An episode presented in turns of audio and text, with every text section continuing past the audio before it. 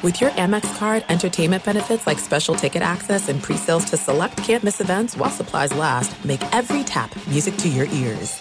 Xfinity has free premium networks for everyone this month, no matter what kind of entertainment you love. Addicted to true crime? Catch killer cases and more spine-tingling shows on A&E Crime Central. Crave adventure? Explore Asian action movies on Hi-YAH. Searching for something extreme? Check out skating, snowboarding, and more on Fuel TV Plus, the global home of action sports. And find crowd-pleasing bops on iHeartRadio's Hit Nation playlist. There's new free shows and movies to love every week. Say free this week in your Xfinity voice remote. When you buy Kroger brand products, you feel like you're winning. That's because they offer proven quality at lower than low prices. In fact, we guarantee that you and your family will love how Kroger brand products taste, or you get your money back.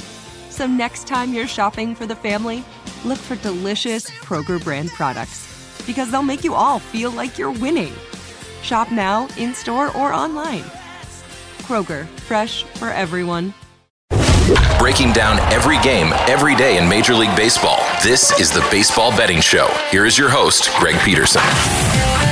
Welcome to lovely Las Vegas for the Baseball Betting Show with myself, Greg Peterson, now part of the VSiN Family Podcast. We've got a tremendous podcast for you as we're going to be joined in segment number two by Matt Williams. He does great work over at the Game Day MLB and he does an amazing job taking a look at so many things. As I know he's been playing a lot of first five, he's been playing a lot of player props, and I know that he likes some unders for Sunday. So we're going to be taking a look at what goes into his equation that when he lays off of a total, when he decides to go under, like he's going to be doing for quite a few games on Sunday, and just how he's been utilizing bullpen data to be able to find some winners on the MLB board for this early season. It's going to be a great chat with him, and it's not the uh, Matt Williams that used to play for the San Francisco Giants, by the way. This is a man that instead is a star over there at the Game Day MLB. I knew that someone was probably going to be thinking that, so we're going to make that known right about now. But Matt Williams, very good name in baseball, and there are many Matt Williams doing great work, and the one that is joining me in segment number two certainly is. And in the final segment, to give you guys picks and analysis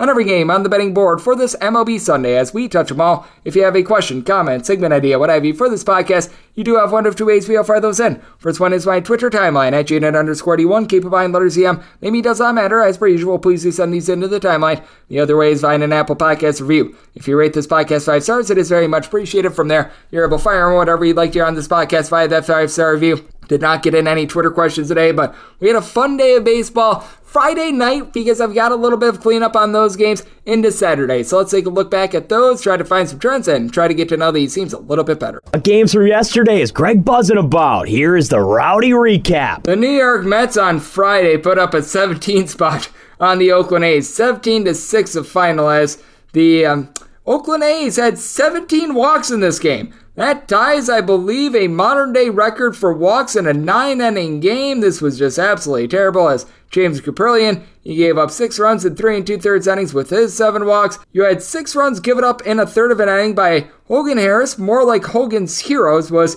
needed in this one. Jeurys Familia, Spanish for blown save. He gives up four runs on four walks, one and a third innings. You did have one run surrendered in two and two thirds innings by Chad Smith. He did an okay job. Sam Ball got you an out of the bullpen, and then you had two thirds of an inning from backup catcher Carlos Perez as for the A's, they lose by 11 runs despite the fact that Shea Langeliers goes deep off of Kodai Senga for his third home run season. You had Aledmys Diaz get his first home run season off of Senga. And then you had Brent Rooker get home run number four of the season off of Stephen Nogosek. Nogosek gives up one run in an inning. Senga, not necessarily the world's greatest start, giving up four runs in four and two thirds innings. And then Dennis Santana, two and a third innings, giving up a run before John Curtiss is able to close things out. But nice, easy winner there on Saturday, it was a little bit more hairy, but the Mets still got the job done by a count of three to two. As for the Mets, it was a pair of home runs with Mark Canha going deep off of Shintaro Fujinami for his second home run season, and Fujinami allowed one to Pete Alonso, his seventh of the campaign, as it wasn't as bad of a start for Mr. Fujinami as he gives up three runs in six innings, giving up a pair of homers. He had given up 13 runs in his first two starts, so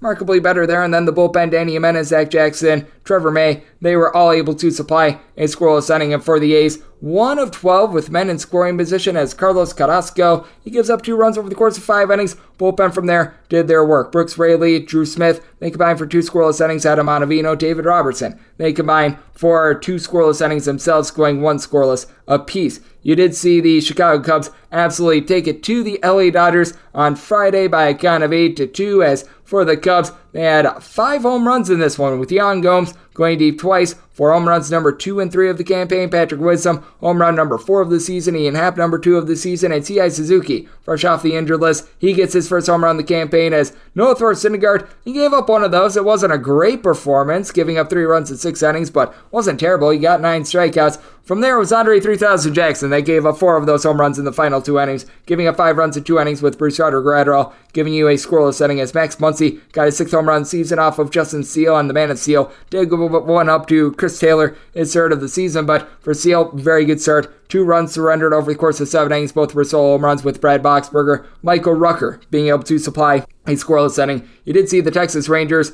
on uh, Friday be able to get it done against the Houston Astros 6 2 with Martin Perez looking solid. Gave up two runs over the course of five innings now. Did allow a pair of solo home runs. Martin Maldonado, his first of the season, and Yordan Alvarez, his fourth. But Dane Dunning Will Smith, they get jiggy with it combined for three scoreless innings as Jose Leclerc, a scoreless inning, and Adolis Garcia got his third of the campaign in terms of home runs going deep off of Luis Garcia is really struggling to begin the season, giving up five runs over the course of five innings. From there, you did have scoreless innings out of Phil Maton, Ryne Stanek, Seth Martinez. Now, more for the Saturday games. You did see the Yankees get it done against the Minnesota Twins. This one by a count of 6 to 1 as for Minnesota, they just weren't able to get much off of Domingo Germán, who strikes out 11, giving up one run in six and a third innings before Michael King was the king, two and two thirds innings, not allowing anything whatsoever as Kyle Higashioka and Anthony Rizzo provide the power in this one, both getting home runs off of Tyler Mahle for Rizzo's fourth of the campaign, and Higashioka his second as Mahle. gives up those two home runs, four runs, two of which were earned in four and a third innings, and been seeing quite a few unearned runs in recent days. This one due to Tyler Mahle's own fielding error, so that was not great as Jovani Moran, one and two thirds innings scoreless, and Jorge Alcala. The DK Nation write-up pick of the under in the Guardians versus Nationals Fortunately, unable to get through, of now 9 6 and 1 for the season as the Guardians get it done 6 of 4. And this very nearly holds under if it wasn't for a Josh Bell double in the ninth inning and two unearned runs in the first as Zach Plesac he gives up four runs, two of which were earned over the course of five innings. Wasn't too bad. It was really Chad Kuhl that lit this game on fire, giving up five runs in four and two thirds innings, including a home run to Jose Ramirez, his first home run of the campaign. Both bullpens relatively solid in this one. James Karinchak, Emmanuel Clase, both are able to deliver a scoreless inning as Daniel De Los Santos and Eli Morgan combined for two scoreless, and he had Thaddeus Ward give up one run in one and two thirds innings for Washington, but Erasmo Ramirez came in all down the fort, two and a third inning scoreless, and Anthony Banda was able to give you an out of the bullpen as well. This was a game where the under had no chance. The Boston Red Sox they completely take it to the LA Angels by a count of nine to seven as the Angels got up four to nothing before the Red Sox could even get up to the plate and well they made like your buddy at the bar and could not close as Ryan Tepera gives up three runs, only one of which was earned. He was hurt by a pair of errors in the field as Matt Thaiss did not have a good night buying the dish. He committed a pair of errors, and Tyler Anderson did not have a good night either, giving up six runs in four innings, including a pair of homers. Rafael Devers, seventh home run season. Yu Chang, his first home run of the campaign. From there, Matt Moore was able to give you two scoreless innings. Carlos Estevez a scoreless inning, and you did have Tucker Davidson hit you up with an out out of the bullpen. And for Boston, it was Nick Pivetta who got completely lit up, giving up a home run, six runs in total over the course of four innings. As Chihiro Urshela was able to get his first home run season. From there, a Red Sox bullpen that isn't very good actually did their job. John Schreiber, Richard Bleier, Kenley Jansen, Caleb Ort all supply a scoreless inning, and then you did have for Mr. Richard Bleier one run surrendered over the course of an inning. The Miami Marlins were able to get it done in a low scoring affair 3 to 2 against the Arizona Diamondbacks as Ryan Nelson for the six had another really nice start, giving up a solo home run over the course of six innings as Garrett Hampson gets his first home run as a Miami Marlin. But Scott McGough, he blows it out there in the bullpen, giving up two runs in a third of an inning before Andrew Chafin gives you a pair of outs out of the bullpen and Miguel Castro a scoreless inning. And for the Miami Marlins, you had Braxton Garrett deliver a relatively nice start. He goes five and two thirds innings, giving up just one run. Matt Barnes gives you a pair of outs out of the bullpen, did allow a run along the way, and then you did have a scoreless inning out of Huascar Brazoban and Tanner Scott with getting a pair of outs out of Andrew Nardi to be able to stem the tide. For the Philadelphia Phillies, it's now a 5 and 10 start to the season and just has been one thing after another for them as they have been all sorts of banged up and they lose 13 to nothing against the Cincinnati Reds as for the Phillies, they leave nine men on base. They go 0 6 with men in scoring position, and it's just a piecemeal job in this one as Matt Strahm only able to make it two and two thirds innings, giving up three runs, including a homer going deep. Wil Myers twice, his first and second of the campaign. He would go deep off of Andrew Bellatti, who surrendered two runs in one and a third innings, including that home run. Matt Moore did not give you more, giving up three runs in an inning. Gregory Soto scoreless inning before Josh Harrison gives up five runs in an inning to just eat up that final bottom of the eighth inning, while Graham Ashcraft he was anything but a load of Ashcraft. Six scoreless innings. Buck Farmer, a scoreless inning, and got two scoreless out of Casey Legumina. Hopefully, I'm saying that correctly, but he was able to come in and he was able to hold it down for the Cincinnati Reds. Currently, the top under team in all of baseball is the St. Louis Cardinals. This total actually ended up as a push, but for the Pittsburgh Pirates, they get a uh, big home run late from Andrew McCutchen to get an extra innings 6 3 W. As for Mr. McCutchen, he goes deep in the 10th inning off of Jordan Hicks for a second home run in the campaign. Earlier in the game, Ke'Bryan Hayes, he got a leadoff home run to start off the game off of Steven Matz. His first as Matz, not a bad start here, giving up two runs over the course of five and two thirds innings. Chris Stratton, he was able to go two innings, giving up a run before Ryan Helsley gives you four outside the bullpen, but Hicks, he gives up three runs, two of which were earned in that 10th inning before Genesis Cabrera has to close it out. And for the Cardinals, they went just 2 of 13 with men in scoring position as Roansy Contreras was able to lend six innings, was facing a lot of danger, but got out of it while giving up just two runs. Rob Zastryzny, he was able to come in for a third of an inning, gave up a run, but from there, Colin Holderman, David Bednar, Dauri Moreta, all lend a scoreless inning, and Robert Stephenson was able to give you a pair of outs out of the bullpen to be able to get this one into the window for the Milwaukee Brewers. Not a day that they would like to remember. They lose to the San Diego Padres by a count of 10 to 3 as for the Brewers, you had a not so savory start out of Freddy Peralta, giving up five runs in five innings, and the Brewers entered in the day with the top bullpen ERA in the big leagues. Hoby Milner, he put a dent into that as he gives up three runs over the course of an inning as for the Padres. They got a pair of home runs out of Jake Cronenworth. He went deep off of Peralta for his second home run season, and then off of Milner for his third. For the Brewers, he had Javy Guerra give up a run in a third of an inning. Gus Varland gives up an unearned run in his two thirds of an inning, and Joel Payamps a scoreless inning. Meanwhile, for the San Diego Padres, Seth Lugo, not long for this game, giving up three runs in three and two thirds innings, but their bullpen. You had a Brent Honeywell, Tim Hill, Domingo Tapia, Luis Garcia all lend a scoreless inning, and Steven Wilson, four outs out of the bullpen, scoreless. The San Francisco Giants are the latest team to blow a 3 plus run lead in the seventh inning or later. As for the Giants, they entered into the bottom of the eighth inning up by a count of 6 to 3, and they lose 7 to 6 in 11 innings. For the Giants, they go 1 of 13 with men in scoring position. They were able to get a pair of home runs. J.D. Davis, his fourth of the season, and Blake Sabol was able to get his second of the campaign as both of those home runs, they come off of Michael Lorenzen, who got just shelled for the uh, Detroit Tigers, giving up six runs in four innings, including those two jacks. From there, you get three scoreless innings out of Tyler Holton, and then scoreless innings out of Chasen Shreve, Jason Foley, Alex Lange, and Trey Wingenter. Meanwhile, Kerry Carpenter, he got home run number two of the season off of Anthony DeSclafani, went to a relatively solid start for the Giants. He gives up three runs, only two of which were earned as he was hurt by a pair of errors by Brandon Crawford out in the field. But John Brebbia gives up three runs in a third of an inning in that eighth inning. Sean Hjelle was able to give you a scoreless inning, and then you got two scoreless innings out of Tyler Rogers before his brother Taylor gives up the unearned run in the 11th inning.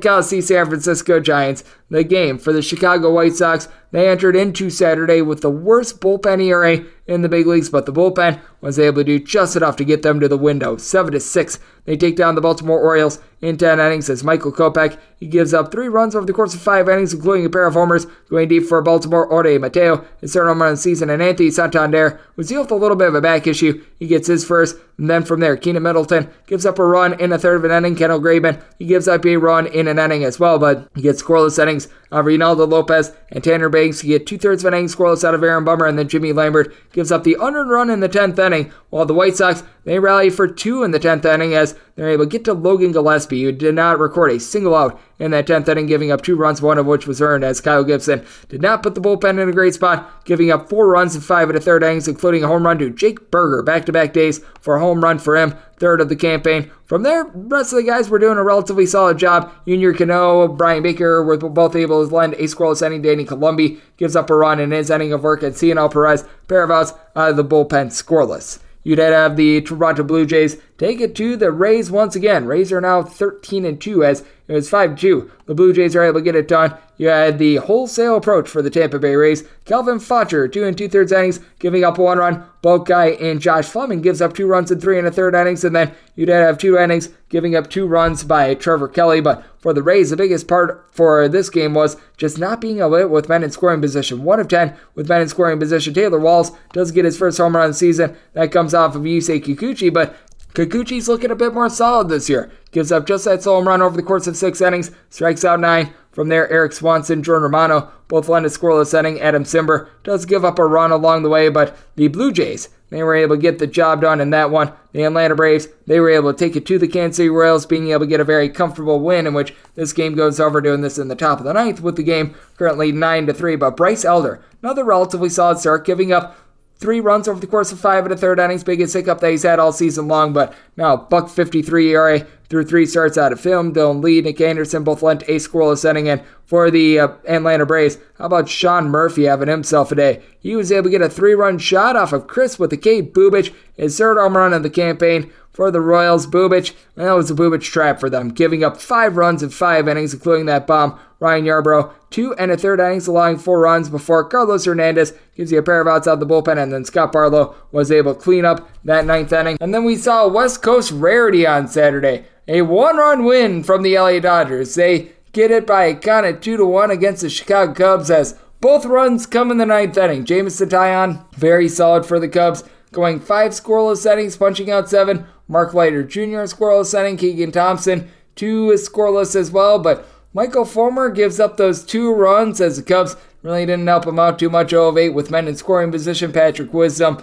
lone run of the game for the Cubs. His fifth home run of the campaign. That comes off of Michael Grove, who gave a really good start here for the LA Dodgers. One run surrendered in five and two thirds innings. From there, Alex Vesia, Shelby Miller both give you a scoreless inning with Yency Almonte, Caleb Ferguson both being able to go two thirds of an inning scoreless, but it was Mr. David Peralta who was able to come up with the RBI hit for the Dodgers. For the Dodgers, 119 regular season wins since the beginning of the 2022 campaign, just their 17th win by one run. The uh, Seattle Mariners they completely took it to the Colorado Rockies. 9 to 2 the final in this one as for Seattle, George Kirby was able to give a good start, giving up two runs in six out of third innings before Diego Castillo, scoreless inning, and Penn Murfee, four punch outs while getting five outs, and it was Mr. Eugenio Suarez that was able to provide some fireworks. Second home run of the campaign comes off of Ryan Feltner, another rough start for Mr. Feltner, giving up five runs in three and two thirds innings. Brent Suter, four unearned runs as there was a pretty bad error by Ezequiel Tovar at the shortstop spot. That really costed him. Connor Seabold, one and third inning scoreless, and Pierce Johnson scoreless inning. But another rough go of it for the Colorado Rockies, and then the Houston Astros. They were able to get back on track. They take down the Walker Texas Rangers by a count of 8 to 2 as Jon Gray, not long for this game. He was lifted due to injury, giving up one run in two innings. From there, Cole Ragans he has to go four innings of long relief. Didn't do terrible. He gave up two runs. Things really went downward with Ian Kennedy, though, giving up five runs, four of which were earned in a third of an inning before Josh Shorbridge was having to come in for one and two thirds innings, going scoreless there. And for Houston, Hunter Brown, young guy, he's got a lot of potential. He was hurt by his own fielding error, but two unearned runs given up in seven innings before Bryan Abreu, Rafael Montero. They're both able to deliver a scoreless inning. And if you're looking at Major League Baseball right now, overs have been hot thus far this season. Overall, overs are hitting at 55.5%, 117 overs to 94 unders, and along the way, we have gotten, I believe, now 10 total pushes with regards to totals. And what has been a theme this year as well has been favorites not able to cover the run line. Favorites they are doing really well straight up. 138 and 82, but we've now seen 31 games where the favorite has won outright, but they have won by just one run to be unable to cover the run line. And just over the last week, last seven days as a whole, favorites they have had 19 of them win straight up because favorites are actually in this span of the last seven days 63 and 32, but just 44 have covered the run line. So 19 one run wins for favorites, and in the span of the last seven days, things have been a little bit more equal in terms of totals, but still a little bit shaded to the over. 49 overs to 41 unders along the way. We've gotten a few pushes as well. So that's what we're seeing in Major League Baseball right now, and that's what we all got on Saturday. Now, let's take a look at some of Sunday's games and take a look how Matt Williams has been utilizing handicapping bullpens to his advantage. He does great work over at the Game Day MLB, and he joins me next right here on the Baseball Betting Show with myself, Greg Peterson, now a part of the VSiN Family Podcast. This is it. We've got an Amex Platinum Pro on our hands, ladies and gentlemen. We haven't seen anyone relax like this before in the Centurion Lounge. Is he connecting to complimentary Wi Fi? Oh my, look at that, he is! And you will not believe where he's going next. The Amex dedicated card member entrance for the win! Unbelievable! When you get travel perks with Amex Platinum, you're part of the action. That's the powerful backing of American Express. Terms apply. Learn more at americanexpress.com slash with Amex. Xfinity has free premium networks for everyone this month, no matter what kind of entertainment you love. Addicted to true crime? Catch killer cases and more spine-tingling shows on A&E Crime Central. Crave adventure? Explore Asian action movies on Hi-YAH. Searching for something extreme? Check out skating, snowboarding, and more on Fuel TV Plus, the global home of action sports. And find crowd-pleasing bops on iHeartRadio's Hit Nation playlist. There's new free shows and movies to love every week. Say free this week in your Xfinity voice remote. Hey guys, this is Matt Jones, Drew Franklin from the Fade This podcast. We got a great episode coming up, picks in all the sports, football, basketball, we do them all. But here's a preview of this week's episode.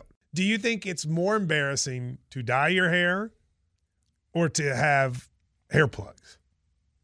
I don't think either are embarrassing if you're not trying to conceal it and act like you didn't.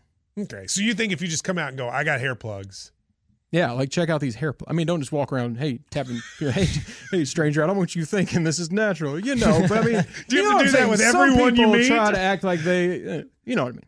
Yeah. But I mean, like, like John Cena got it. You know, when John Cena came back to wrestling, he had a bald spot, and now he doesn't. Mm-hmm.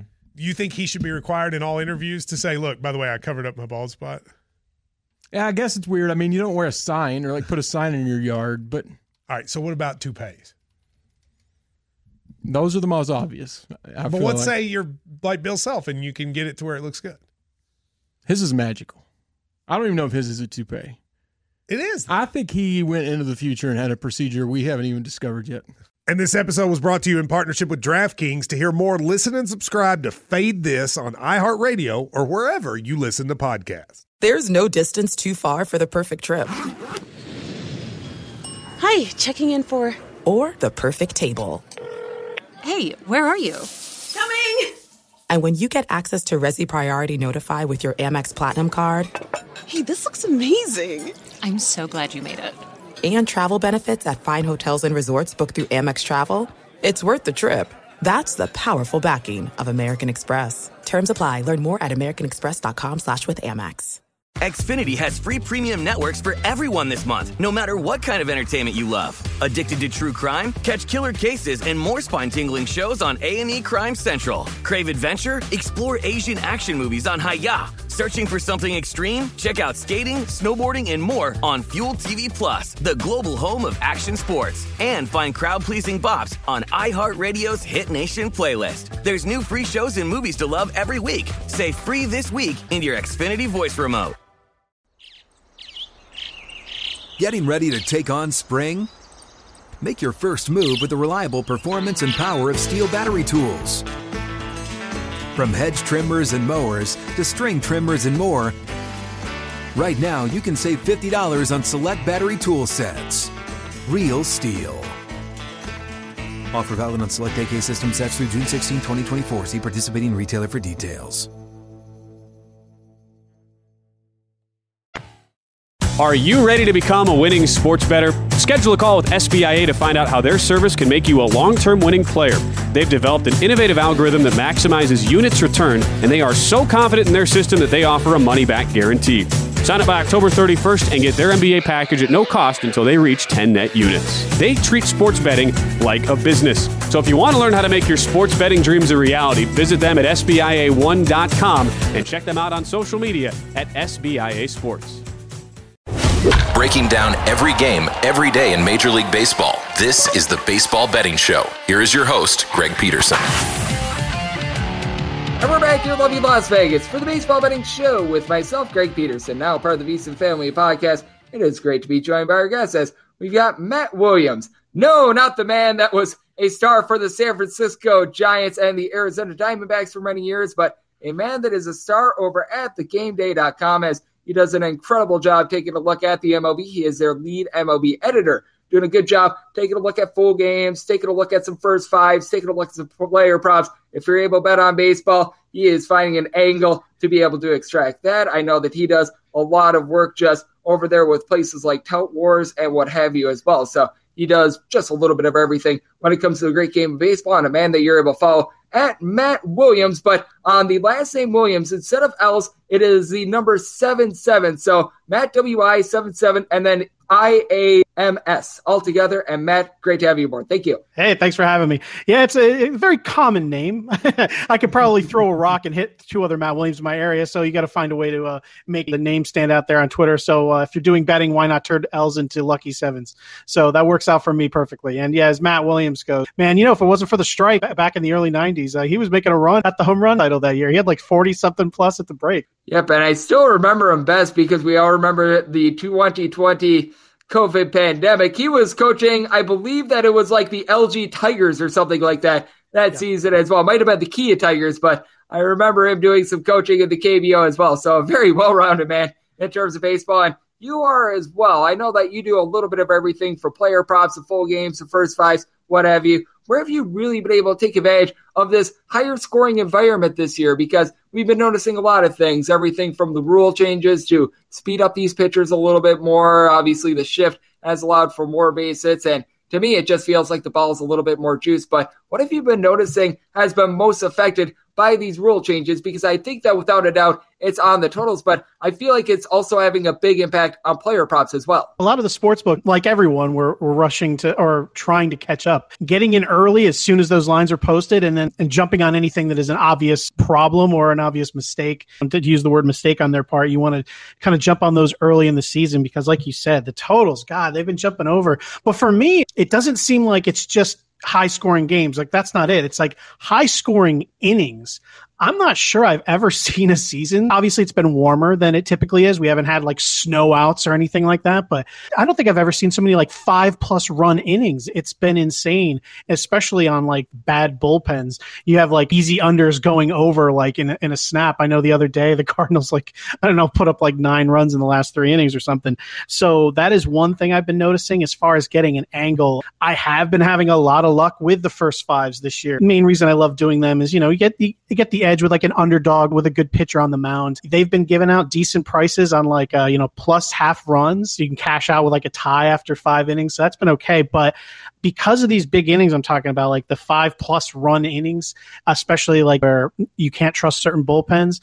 Uh, I love taking a look and taking some bullpens just out of the equation altogether and trying to bet on those first five, whether it be uh, against a pitcher for a total or just on a team to, to, to take advantage of just the starting pitching by itself. Because I think early on, especially with the stolen bases, how many people are taking advantage of that, which is obviously that is having a big impact on the scoring as well. I'm trying to eliminate as few as many unknowns as I can. That has been at least my way in the early going to attack it because you know we don't have a ton of information. We don't have a ton of you know information that's kind of leveled out on this year's statistics, especially batting. So yeah, early on, first five innings have been where I'd like to go because yeah, the over unders, man, you get toasted on. Not that I'm shying away. I mean, we'll talk about Sunday. I actually like like three unders, which I'm terrified about, but I like three unders. Yeah, so far trying to get an early edge when the, the lines first come out, and then uh, yeah, I've been attacking the first five just to try to eliminate as many variables as possible. And I'm so glad that you mentioned the bullpens because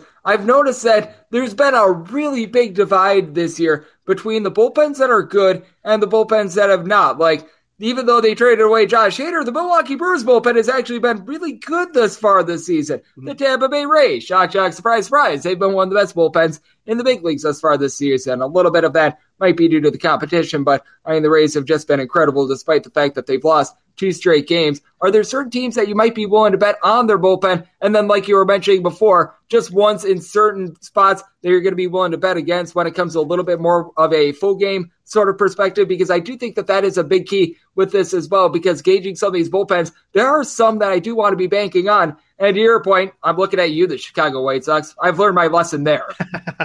yeah, the other way as well. I love going full game, especially if I, I kind of like a matchup and they're facing a bullpen I don't trust. Certainly take advantage of that. Like you said, there has been a big disparity so far. There's plenty of bullpens I'll be willing to ride with, but mostly I, I, I do love attacking uh, the poor bullpens in full game. That is something that I've found more advantageous so far rather than trusting pens. I've been attacking the bad ones for full game. Absolutely. As we do have Matt Williams, who does a great job over at the Game Day MLB. He is joining me on the podcast. And Matt, I know you said a minute ago that there are three unders that you do like for Sunday. Mind if I go fish because I don't I don't know which three that you like. Is one of them perhaps this Rays versus Toronto Blue Jays game? Because this is a total that really jumped out to me. It actually opened up at nine. It has fallen to eight and a half, and we all know the Tampa Bay Rays have had this magnificent start to the season going into yesterday, they were on pace average. I'm not even kidding here, like 400 home runs for the season. And I'm going to call what it is. They're not going to hit 400 home runs this season, but we've got an eight and a half total right now with Alec Manoah and Shane McClanahan on the mound. Recognize that both of these offenses have been magnificent this season, but getting an eight and a half total with having McClanahan and Alec Manoah to me feels like a very good spot for an under. Yeah, absolutely. I actually jumped on the nine as soon as it came out. Uh, you knew that was coming down. I, I, wouldn't be surprised if it came down even further. Manoah didn't look his sharpest in spring for anyone who was paying attention, but he's still an incredible pitcher. Shane McClanahan has actually not been too sharp to start the season, but again, he's just starting to get going. I think that he turns in a very strong performance. I think, you know, everyone looks at these two games as dangerous as the two offenses are. I don't know what they were thinking really opening up at nine. I think, you know, just early season stuff. We've seen how Toronto has looked the last couple of games versus Tampa Bay, but yeah, I jumped on the under nine and that is certainly one of the ones that I was taking a look at immediately. So that is one of my three. Uh, McClanahan versus Manoah. I can't imagine seeing too many times where you have two aces like this lining up where the uh, the total is that high. To be honest, so yeah, this was an easy jump, and even at eight and a half, sure, uh, that is that that is something I definitely would still ride with. Yep, no question about it. That was one when you said that you like three unders. I'm like, I'm thinking that that is certainly one of them. As what are the other two that you are taking a look at? Because I always do think that it is interesting taking a look day in to day out with Major League Baseball because I feel like there are certain days for overs where you get like those four and five starters, but we are seeing on Sunday a lot of these ace pitchers, which is why I do think that you might be on a few more unders. What are the mm. other two that you are liking for this Sunday? Yeah, the second one kind of seems like a layup of sorts as well, but Arizona Miami, it's Zach Gallen versus Sandy Alcantara. That opened up under seven. That's fantastic. I mean, both offenses have actually been okay versus righties. Arizona's been surprising. They actually lost their first series of the year today, which was, you know, interesting. They've been playing really well. Miami, a lot better than people expected. They're actually, I think, carrying like around a 115, one run creators plus against righties, but you know, I'm not too worried. Overall, these are two offenses that are average at best. And most importantly, they're not really putting much power into the ball, like isolated power against righties. Miami's sitting at like a 137 and Arizona is sitting at like a 147. So I, am not uh, worried about there being those huge innings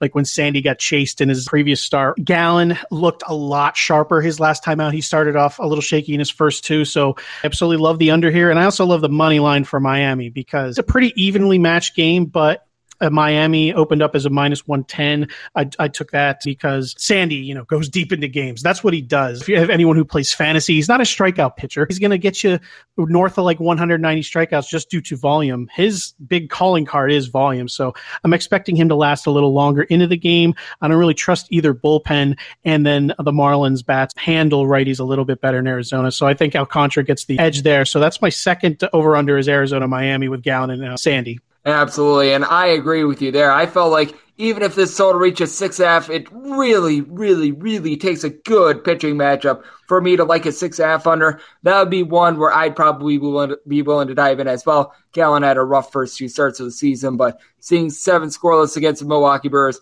I'm willing to dive in once again. It's joining me on the podcast. We do have Matt Williams. He does a great job over at the Game Day MLB. And then got to ask, which one is number three? Because from there, we do have like the Minnesota Twins and the New York Yankees that have a great pitching matchup with Gerrit Cole and Pablo Lopez, but a total of seven at Yankee Stadium is always a big giant roll of the dice. That's one where I couldn't necessarily advocate for an under. Where is number three at? Because I do think that a little bit of this one probably would have to do with ballpark conditions. I, am not going to Yankee Stadium. That's not where we're going. I actually like Baltimore uh, White Sox under eight and a half. You have Dylan Cease. Don't really need to do much explaining on that end. Uh, versus Grayson Rodriguez, who despite having a brutal spring and a terrible first start in AAA, has actually looked pretty good since coming up. And he's facing a White Sox lineup that is struggling and is injured. I think Eloy Jimenez got injured again. It was a minor thing, but you know Tim Anderson's out. It's they're just having a really rough time going. And of course, Dylan Cease is uh, you know has the ability to turn in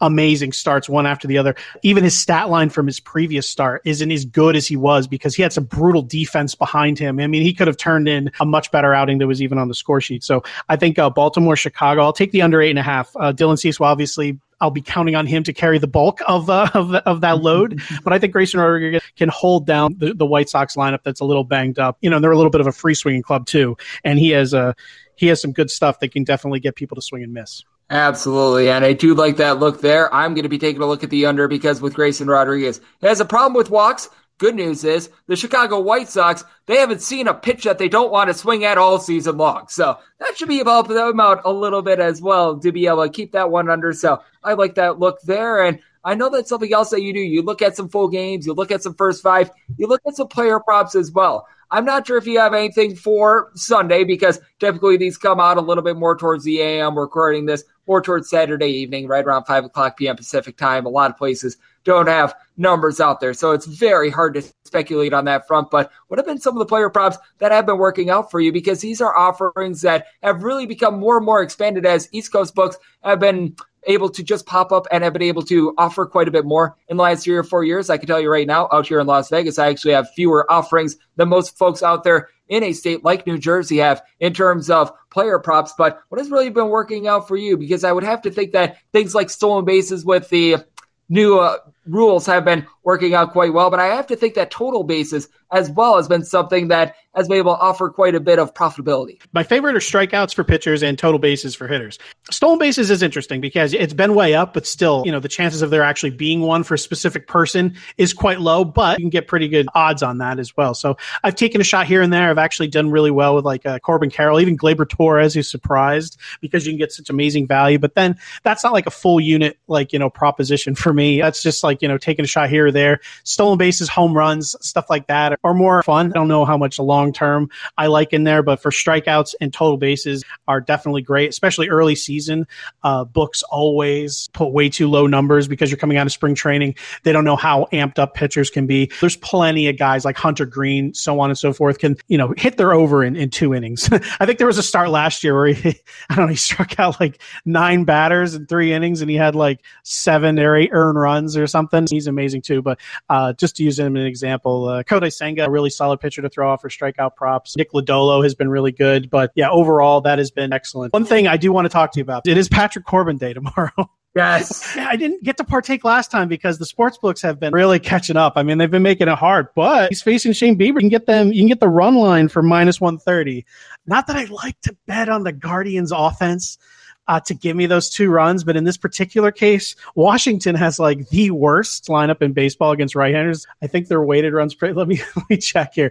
I think they're one rated ones rated plus, if I'm not mistaken, 54. That's not good. This is something I'll definitely be taking a shot on. And I just want to ask you in general, like, yeah, how do you approach those ones where it's almost become like a national holiday for betting? Because it's going to get to a point where they're going to overjuice these just because they know everyone's just jumping on it for the sake of it. I think it depends upon who I'm betting on for that fade. Like, I actually took a shot on the Washington Nationals the last time they had Patrick Corbin on the mound. That's because they made Jose Suarez about a minus 260 favorite. And I mean, Patrick Corbin stinks. But in what universe should Jose Suarez be a minus 260 favorite in the middle of April? That was one of those where I actually was willing to bet on the Washington Nationals. And typically, when I get that sort of a price, I'm willing to take a shot on a bad pitcher. When you've got someone reliable like a Shane Bieber, I am going to be taking a look at the run line myself. So I think it's about banking on a good pitcher rather than just fading the really bad pitcher because I just don't want to be in a spot where if it's going to be like the Oakland A's maybe a little bit later on during the season,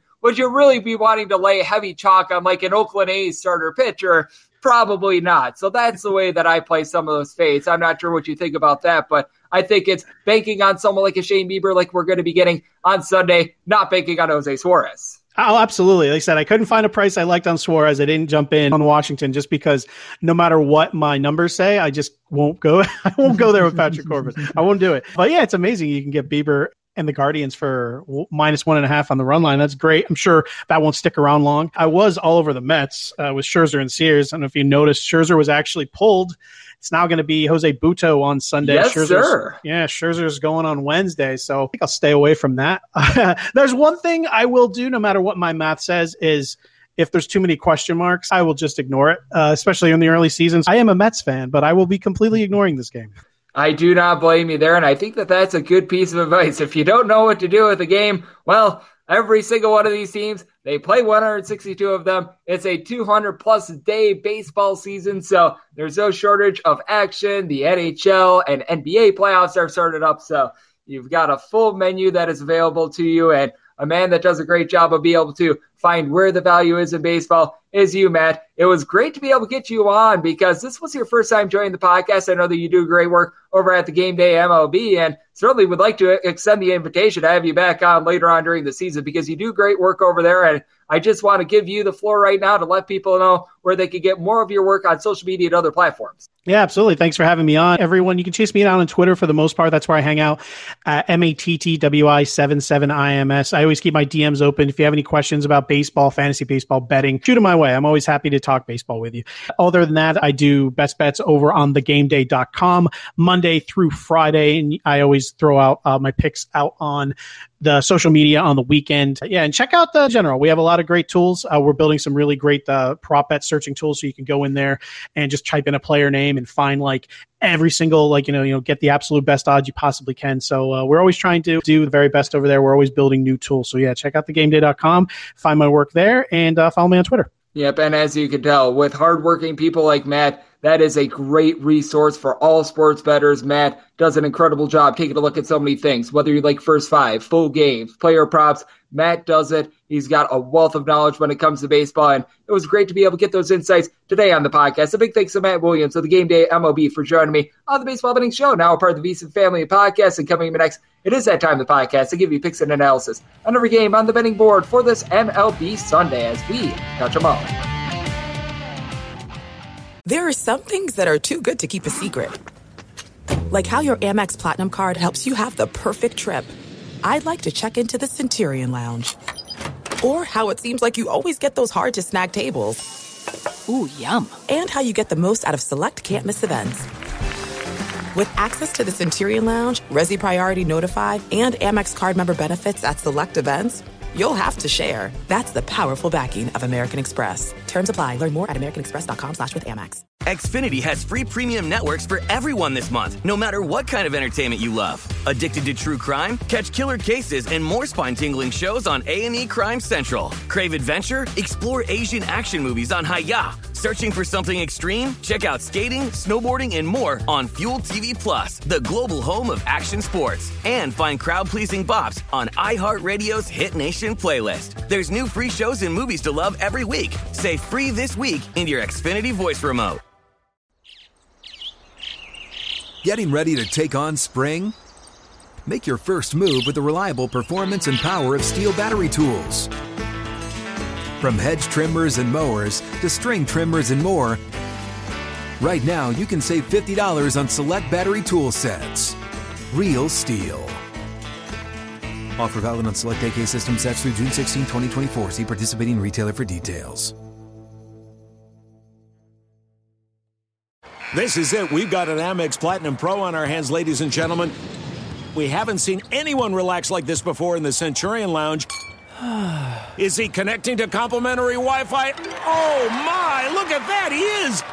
And you will not believe where he's going next. The Amex dedicated card member entrance for the win! Unbelievable! When you get travel perks with Amex Platinum, you're part of the action. That's the powerful backing of American Express. Terms apply. Learn more at americanexpress.com slash with Amex. Xfinity has free premium networks for everyone this month, no matter what kind of entertainment you love. Addicted to true crime? Catch killer cases and more spine-tingling shows on A&E Crime Central. Crave adventure? Explore Asian action movies on Hi-YAH. Searching for something extreme? Check out skating, snowboarding, and more on Fuel TV Plus, the global home of action sports. And find crowd-pleasing bops on iHeartRadio's Hit Nation playlist. There's new free shows and movies to love every week. Say free this week in your Xfinity voice remote. Getting ready to take on spring? Make your first move with the reliable performance and power of STIHL battery tools.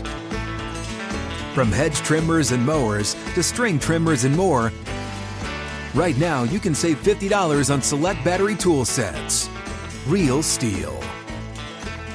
Offer valid on select AK system sets through June 16, 2024. See participating retailer for details.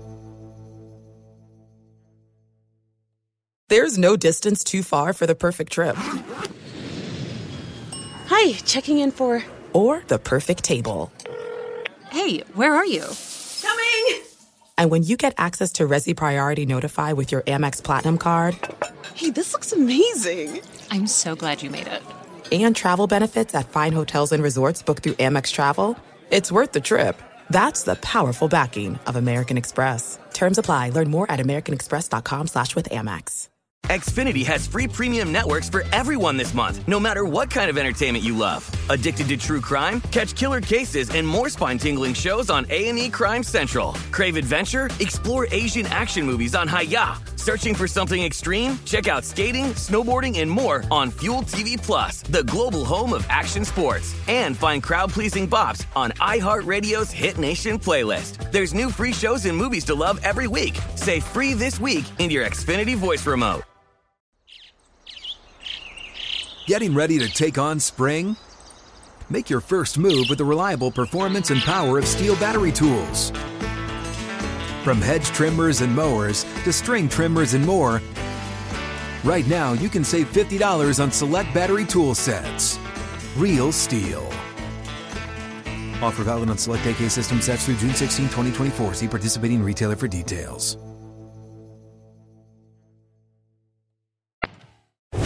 Breaking down every game, every day in Major League Baseball. This is the Baseball Betting Show. Here is your host, Greg Peterson.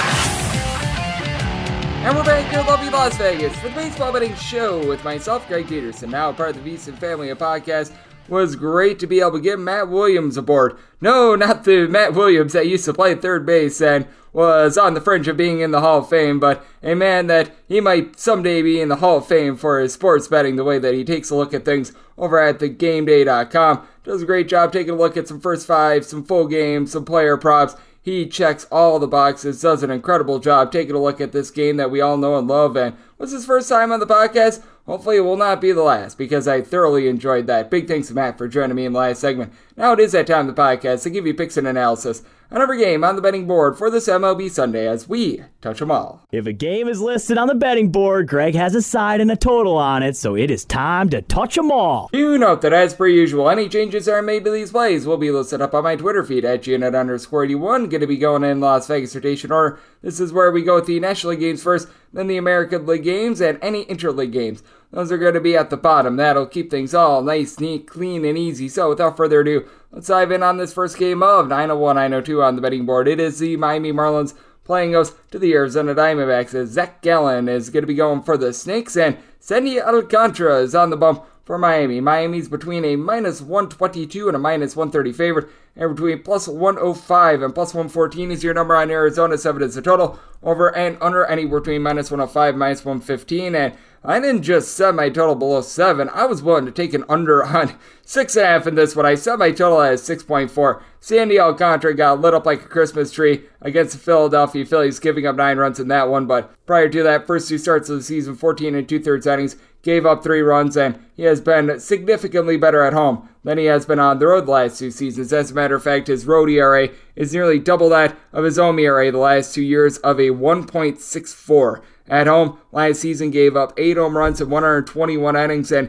faces off against an Arizona Diamondbacks lineup that frankly doesn't have a lot of power. Christian Walker last year and 30 plus home runs, but you take a look past that and you're not going to find a lot of guys that can necessarily take a yard. Evan Longoria is having a nice year hitting a 285. He's had multiple home runs. You've had Josh Rojas really move the line, hitting a 390. That'll be seeing a little bit of regression. Someone like Corbin Carroll is able to get on base, and he's been a good base stealer this year, but not necessarily a lot of power. And really, the same goes for the Miami Marlins. You have seen some uh, life out of Jorge Soler. He was out of the fold yesterday, but overall, he's been able to do a really nice job getting the team four home runs. Luis Arraez has been sort of in and out of the fold the last few days as well. He pinch hit yesterday, hitting a 511, which is incredible, but really, other than Soler along with Garrett Cooper, who he's currently hitting a little bit above a 300 last season. For Mr. Cooper, he was only able to give the team nine home runs, but I know that he's had 15 plus in his career. You really don't have a lot of power with this lineup either. And you just take a look at this Miami Marlins lineup. Once you really get outside of the six hole hitter, Jean Segura, I do think is going to be able to pick it up, but he, along with Jesus Sanchez, Avisail Garcia, Garrett Hampson, Nick Fortes, you're able to go down the list of guys hitting below the Mendoza line of 200. Now, both of these bullpens do have some shakiness, but both of these bullpens also do have signs of brightness as well. JT Chargois has been solid, but he is going to be on the injured list. He is out for this one for the Miami Marlins, which does leave them with AJ Puk, who I do like. Huascar Brazoban has had a little bit of a rough start to the season, but he's okay. When you get into guys like Tanner Scott, Devin Smeltzer, those are the untrustworthy guys. And then for the Arizona Diamondbacks, you've got Kyle Nelson, Andrew Chafin, pair of guys with a sub 3 ERA last year, picking up Miguel Castro is solid. When you get into Scott McGowan Company, not so great. And it has been a little bit of a rough start to the season as well for Zach Gallen, but I trust in Gallen getting back to that good form, and I think we saw that in his last start. Seven scoreless innings against the Milwaukee Brewers, and for Gallen last season, he was great on the road. 259 ERA, give it up 0.9 home runs per nine innings. Last year, he had right around about nine and a half strikeouts per nine innings, was able to limit the walks. Thus far this season, even with the rough start, still just five walks in 17 and two thirds innings, 21 strikeouts. Sandy Alcantara has never really been a strikeout guy. He just goes deep into games, and I do think that facing off against this Arizona lineup, he is going to be able to do so. I did set my total at 6.4, with both pitchers being dominant and with this being a very pitcher friendly ballpark. I don't think we're going to be seeing a lot of scoring, so take a look at the under. And I do think that Sandy bounces back after that rough start against the Philadelphia Phillies. I did set the money line at a minus 142. So I'm going to be taking a look at the money line of the Miami Marlins, and I'm going to be taking a look at this total under as well. 903, 904 on the betting board. It's the Philadelphia Phillies on the road facing off against the Cincinnati Reds. Yes, we are in the Cincinnati, and Cincinnati is on to Luis Cessa getting the start, and Aaron Supernola is going to look to be super for the Phils. And the total on this game is 9 over and under anywhere between minus 105 to a minus 115 with Philadelphia. They are anywhere between a minus 175 to a minus 185 favorite, anywhere between plus 155 and plus 170 on the Reds. If you're looking at a run line of the Philadelphia Phillies, that is currently at a minus 115, and I'd be willing to lay a minus 115 and really not a whole heck of a lot more on that run line. I did set my run line price at a minus 118, so I'm going to be willing to dive in there for the Philadelphia Phillies. I think that Aaron Nola is going to be able to give a relatively solid start in comparison to what we've been seeing here early on this season. He and Zack Wheeler have been struggling out of the gates, a 704 ERA for Aaron Nola across his first three starts, 15 in the third innings.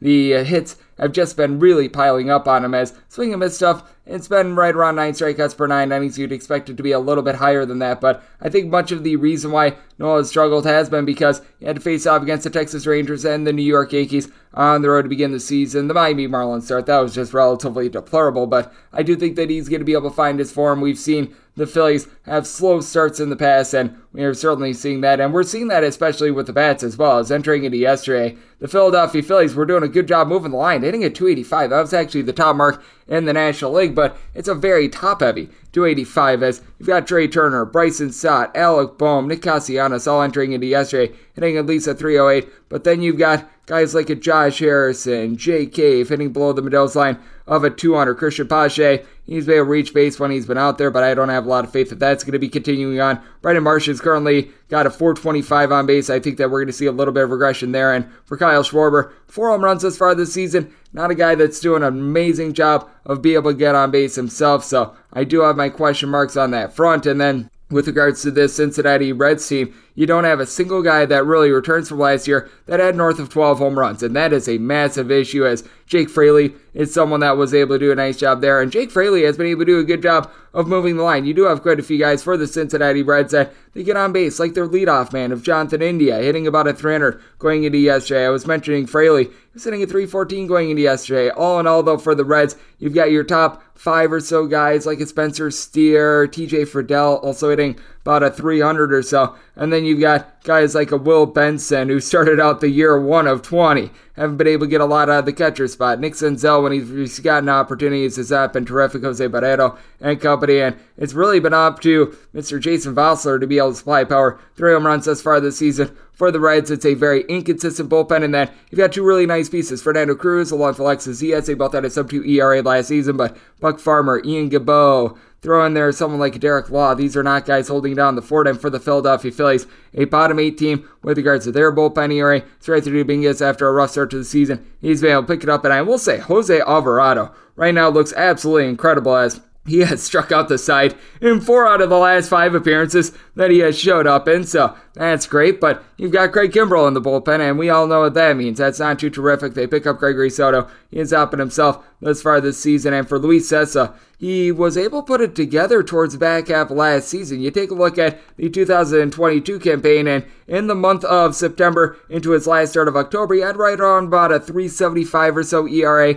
Recognize that it's not amazing, but you know what? He was able to do an okay job being able to limit the walks to right around three walks per nine innings. His strikeout stuff has never necessarily been supreme, but it felt like he was really coming into his own. And as far this year, he's just been lit up in his first two starts given up a combined seven runs over the course of nine innings, five walks, two home runs allowed. So that has been relatively rough. I do think that the Philadelphia Phillies are going to be able to get to him, but with this Reds lineup, just not a lot of pop in there. I do think that for the Philadelphia Phillies, they're sort of trying to mix and match at this point as well. I do think that for the Philadelphia Phillies, they are going to be able to get the best of Mr. Nola in this spot after, well, yesterday things did not go their way as the Reds were able to put up 13 runs in that one. I do think that Nola is going to be the stopper in this spot. So at a minus 115, I'm willing to lay that run line. So I tell it at 8.6, I think that calmness returns even this with this being in a little bit more of a hitter friendly ballpark. So you're at a 9, looking at the under, and I'm looking at the run line of the Phillies. 9 5, 9 6 on the betting board. The Pittsburgh Pirates at the road face off against the St. Louis Cardinals. Miles Mikolas goes for the Cards, and Mitch Keller is on the bump for Pittsburgh. And Pittsburgh in between a plus 150 to a plus 158 underdog, and in between minus 170 to a minus 180. Your price on St. Louis in FZ total under is minus 115, and the over is minus 105. Needed at least a plus 158 to take a shot on the Buccos. Would like to see this get a little bit closer to a plus 160, but at current numbers, I'm going to be taking a look at the Pittsburgh Pirates on the money line. Miles Mikolas just has not been himself since he was an All Star last season. As a matter of fact, you take a look really since very late June on of last season, and he's got nearly a 5 ERA. Things have really elevated with him now. You know that with Miles Mikolas, he's not going to be giving up a lot of free passes over the last two years. His walks per nine rate, that's hovering in the neighborhood of two, but he just gives up contact upon contact. Thus far this season, he has a 10.05 ERA, giving up at least five runs in all three of his starts. He's coming off of giving up three home runs against Colorado Rockies. Now, that was at Coors Field at elevation, so that has a little bit to do with it. And for Mitch Keller, he was really able to put it together towards the back half of last season. His second half of last year has numbers very similar to what we've seen in his first three starts thus far this year. At 357 ERA, he's got 22 strikeouts in 17 and two thirds innings. Walks continue to be an issue with eight walks, but Mitch Keller has turned into a guy that you're able to rely upon to be able to get some strikeouts. He has given up three home runs thus far this season, and he is going up against the St. Louis Cardinals lineup that you've got a lot of guys who are able to bat the ball. You haven't seen a lot of home run power out of Paul Goldschmidt along with Nolan Arenado to begin the season. A combined three home runs entering into yesterday, but both of those guys entered hitting north of a 325. Nolan Gorman, four home runs. He's hitting north of a 300. And he's really the forgotten guy because we talk about these stud outfielders like Dylan Carlson, Alec Burleson, Tyler O'Neill, what have you, but he's been amazing. Jordan Walker had that great hit streak to begin the season. He's been able to do a good job for the team as well. And Brendan Donovan last year hit about a 340 when he was at home for the Pittsburgh Pirates. It's been really the Bryan Reynolds show in terms of the offense. Entered into yesterday hitting north of a 300 with five home runs. The rest of the guys, they just need to find a way to move the line. Andrew McCutchen sitting above a 300. Got my question marks there. He's a little bit up there in age. Connor Joe is someone I always really liked. He's hitting above a 300, but then you get into Jack Suwinski, G Man Choi. You're able to throw in there the young guy Ji-hwan Bae hitting at 225 or lower. And you do have your question marks there. They are dealing with an injury to Chase De Jong in the bullpen, but I actually really like what I've seen out of Colin Holderman at sub 3 ERA over the last two seasons. David Bednar, he's able to hold down the fort end for the St. Louis Cardinals. You were noticing that Ryan Helsley was a little bit hit or miss towards back half last season. Seems like he's starting to find himself. Andre Pallante, though, has necessarily been too terrific in this bullpen as well. Just hard to really have faith in Miles Mikolas. I do like what I'm seeing out of Mitch Keller. The injury to Oneil Cruz, no question that's going to be hurting this Pittsburgh Pirates team, but I think that they're going to be able to get to Miles Mikolas in this spot as everyone else has been able to thus far this season. I think that the Cardinals are going to be able to get theirs, even though it is a middle of April day out there in St. Louis. Conditions are not necessarily so great. I do think that there's going to be free passes given up by Keller, just a lot of contact to be had against Mikolas in general. So I did set my total at 9.1. I'm going to be looking at the over in this spot. And when it comes to the Buccos, a plus 159 or greater, going to be willing to take a look at them on the money line. 907, 908 on the betting board. The LA Dodgers do playoffs to the Chicago Cubs as Drew Smyly looks to smile his way to a win for the Cubs, and Julio Urías is on the bump for the Dodgers. And the Dodgers, they are big favorites, anywhere between minus 220 to a minus 230, anywhere between plus 195 and plus 210 is your number on the Cubs. 8.5 is the total, over and under, anywhere between minus 105, minus 115. Currently finding that Dodgers run line at a minus 105, and that's a big bargain. I'm going to be willing to take them on the run line. I was willing to lay up to a minus 125. I'm always going to price Dodgers run lines at a little bit more of a generous number to be taking those rather than money lines just because take a look at this Dodgers team. They have won 118 regular season games since the start of the 2022 season. 102 of those have been by two plus runs. And now you've got Julio Urías on the mound who actually has a ERA that's about a half a point higher at home rather than on the road over the last two seasons, but has been really good regardless. Thus far this season, he's allowed just three runs over 18 innings, going six innings in every one of his starts, just two walks across those three starts. Swing and miss stuff is there, 20 punch outs. So he has been absolutely amazing, and he's backed up by a Dodgers bullpen that was number one in the National League in terms of ERA last season, and it's not necessarily big name guys. Yency Almonte, Alex Vesia, Caleb Ferguson, Evan Phillips. These are all guys that had a sub 3-3 ERA. They're now without Craig Kimbrel, which helps. And for the Cubs, that is a little bit of an ailment that you got with this team. You do have Michael Fulmer, Brad Boxberger in the bullpen, and Mark Leiter Jr. has been a guy that has been relatively okay. But when you're trusting in someone like an Adbert Alzolay, Michael Rucker, Julian Merryweather, that's not too terrific. And for the Cubs, they entered into this series in the bottom five in the big leagues in terms of home runs. Now, on Friday, I believe that they slugged out five of them. That was able to help them out. Patrick Wisdom entered into last night's game, having hit four home runs. And even though you don't have a lot of home run power, you got guys moving the line. Nico Hoerner, Ian Happ, Dansby Swanson all entered into yesterday, hitting north of a 340. Getting back Seiya Suzuki is tremendous. Cody Bellinger is starting to look a little bit more like the MVP guy of a few seasons ago. I don't think he's ever going to get there, though. And then for the Dodgers, you can tell that they've been missing Justin Turner. They've been missing Gavin Lux, but this is still a good lineup. Mookie Betts had just two home runs sitting at 250 entering into yesterday. You know that he is going to be able to pick it up. Now, the question is the bottom of the fold. Guys like Jason Heyward, Miguel Rojas, what have you, but you've got Will Smith getting jiggy with it. James Outman has been able to 280. He's been able to give the team three home runs. Max Muncy looks like he's getting back into his old form. Six home runs in the first 14 games of the season. And for the Cubs, not a lot of faith here in Drew Smyly. Smyly has been able to do a nice job of not giving up free passes, but he is someone that when he does get it, he gets hit very hard as he's given up thus far this season a 652 ERA across his nine and two thirds innings in two starts, allowing eight runs, seven of which are earned. And you go back to his 2022 campaign, guy just really couldn't pitch on the road giving up right around one and a half home runs per nine innings. Bonus at a 261 off of him for a 423 ERA when he was away from Wrigley. I do think that Julio Urias is going to be able to put the Cubs on lockdown. I think that the Dodgers are going to be able to get some offense generated in this spot as well, but I trust in this Dodgers bullpen being able to keep this game under semi-total at an 8.2. So you're at an 8.5. Looking at the under to go along with that Dodgers run line. 909, 910 on the betting board. The San Diego Padres play out to the Milwaukee Brewers as Wade Miley hopes to have a party out in San Diego for the Brewers. And Yu Darvish is on the bump for the Padres, and the Padres are between minus 170 and minus 175 favorites between plus 148 and plus 158 year number on the Brew Crew. 7.5 to 8 is the total on the 8 unders minus 120. The overs even on the 7.5 overs between minus 115 and minus 120. Unders between even and minus 105. And if you're looking at that Padres run line, you're finding it at a plus 120. Needed at least a plus 112 to consider that Padres run line, and I'm going to dive in on it. Wade Miley has actually looked very solid to begin the season. He's made two starts. He has been able to hold down the fort for the team, but as we know, Wade Miley, very much a soft tosser, gives up a lot of contact, which means that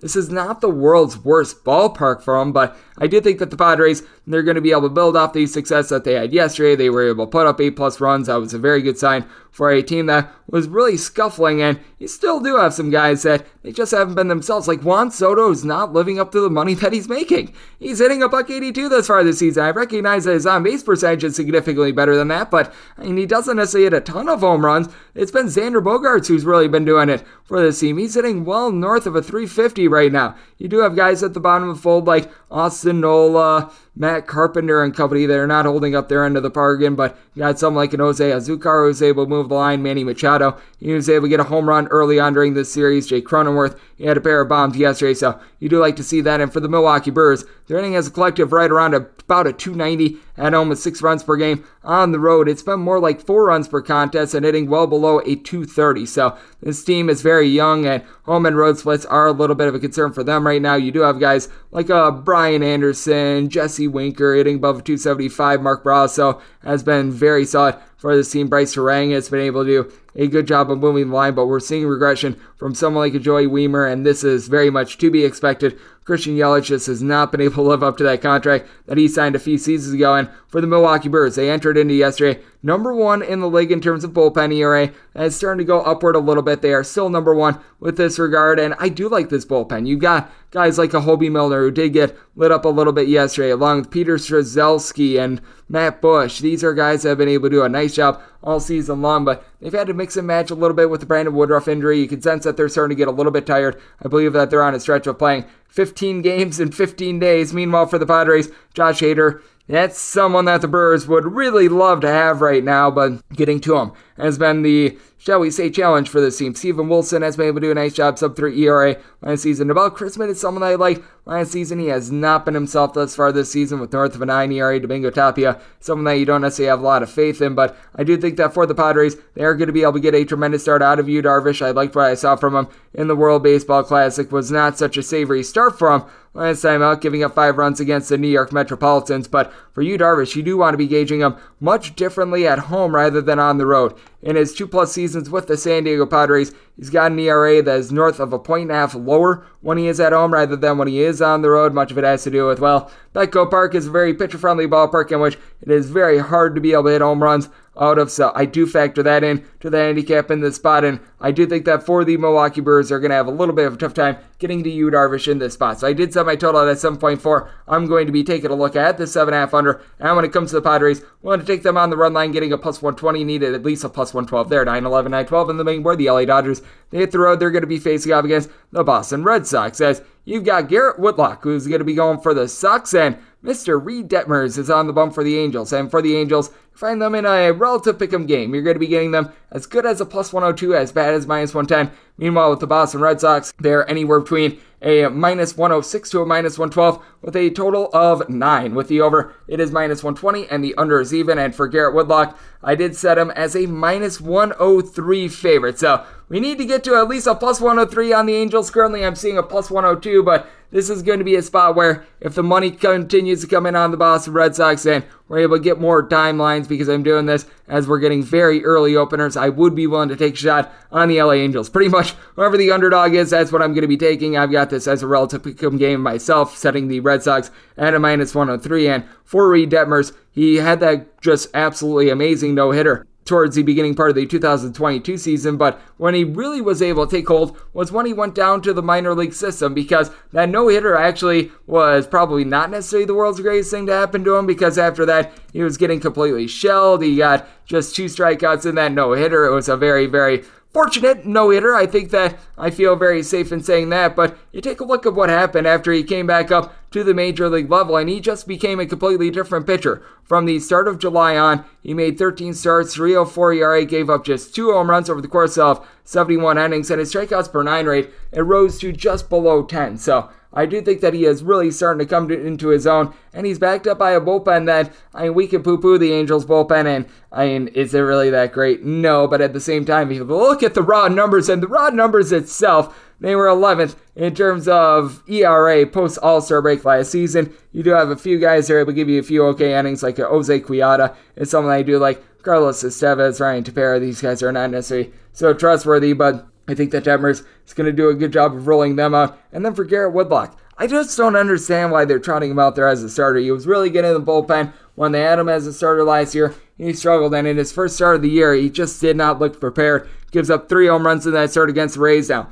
Everyone is giving up runs to the Tampa Bay Rays at this point, and for the Boston Red Sox, I mean, they were able to just really slug their way to a victory yesterday. You've got a lot of guys at the top of the fold that are doing their part. Alex Verdugo sitting above a 300, along with Raimel Tapia, Justin Turner. He is starting to find it. Rafael Devers has seven home runs, but you take a look at the entirety, and the bottom of the fold has not been there for them. Triston Casas, coupled with Yu Chang, Kike Hernandez, Christian Arroyo, Connor Wong, all these guys earning below the Mendoza line of a 200. And for the Angels, they've got the far better lineup. Anthony Rendon has actually been able to get on base when he's not doing off the field shenanigans. You've got Shohei Ohtani, Mike Trout. Both of these guys hitting above a 3 and we all know the power that they both possess. Hunter Renfroe's hitting above a 275 with a trio of homers. You've had Gio Urshela doing a good job of being able to move the line. So it's a very interesting circumstance because you've got a Red Sox team that they bring in Kenley Jansen as a closer, and he had 40 plus saves last season, but anyone that has bet on a game that involves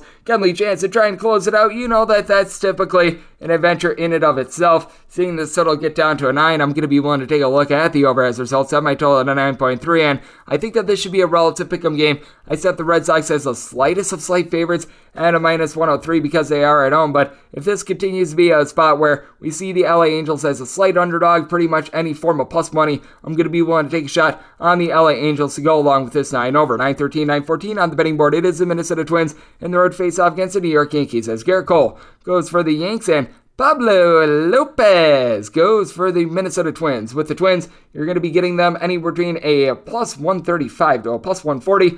Meanwhile, the Yankees are between minus 148 and minus 155. Seven is your total. Overs between minus 110 and minus 115. Unders anywhere between minus 105 and minus 110. And with the Yankees, set them at a minus 152 on the money line. If you are taking a look at the run line, you're able to get a very juicy plus 145. I do not want to be chancing fate here. I did set the Yankees at a minus 152. Here at minus 148, I'm going to be willing to ride with the money line as the Minnesota Twins. They enter into this game with the top team ERA in the big leagues. The starting pitching has been terrific. The bullpen has been really good as well. Do not forget about these guys out there in the bullpen. Jhoan Duran is one of the more underrated guys in the big leagues, throwing 100 plus miles per hour. Jorge Lopez, Jorge Alcala. These guys have been terrific. Jovani Moran is someone I do like. And for the New York Yankees, they do back up Gerrit Cole with some relatively solid pieces. Clay Holmes, it just feels like he's broken at this point, but you've got Wandy Peralta and Ron Marinaccio. Greg Weissert has really good stuff, has yet to be able to put it together, but has really good stuff. So there are some nice pieces there, and Gerrit Cole has been flat out dealing thus far this season giving up three runs in 19 and a third innings. He's always had a problem with the deep ball. As a matter of fact, I believe they led American League starters in terms of home runs surrendered last season, but he's done a much better job of that thus far this season, and the accuracy has really been there for him as well. As last year he had fewer than two and a half walks per nine innings. Meanwhile, Pablo Lopez sometimes can get a little bit out of sorts, but thus far this season, just five walks over the course of 20 innings. That'll allow him to go deeper into games, which I think is very significant. Last year, he had more around 2.65 walks per nine innings throughout his career. He's been able to work on this more and more. And last season, what I thought was very intriguing while he was with the Miami Marlins, Marlins, they provide a very, very pitcher friendly ballpark. He had a 455 ERA at home, but a 3 ERA on the road. He gave up about 1.15 home runs per nine innings whenever he was away from home, but did a really good job of being able to limit contact in general. And I do think that for the Minnesota Twins, they are going to be able to get a good performance out of him once again. The big thing for the Minnesota Twins is that you don't necessarily have a bunch of guys that are going to go out there and hit a bunch of home runs. Joey Gallo has three home runs thus far this season, but he's now landed on the injured list for this team, which means that you've got mostly guys that are going to be moving the line for you, like a Trevor Larnach, Michael A. Taylor, guys like this. And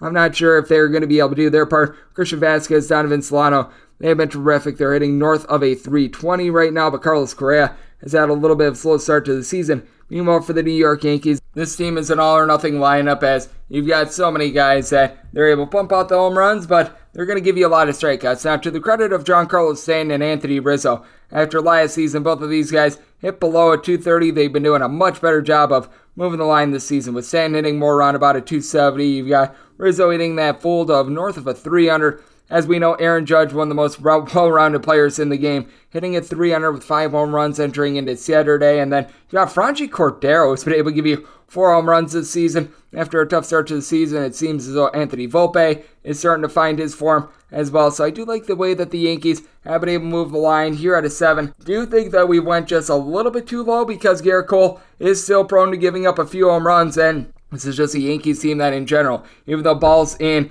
Yankee Stadium aren't going to be flying out as much in the month of April as, say, June, July, what have you, they still do have enough power to be able to muscle up a home run or two. Looks like it's going to be pretty fair conditions on Sunday, and I do think that they should be able to get a home run or two off of Pablo Lopez, get a few deep balls to be able to get this total over, and I do think that Gerrit Cole and this bullpen going to be able to get it done. I did set the Yankees as a favorite of minus 152, willing to take them on the money line, and with this total, going to be taking the 7 over. This leads to the DK Nation right up 915, 916 on the betting board. The Tampa Bay Rays hit the road face off against the Toronto Blue Jays.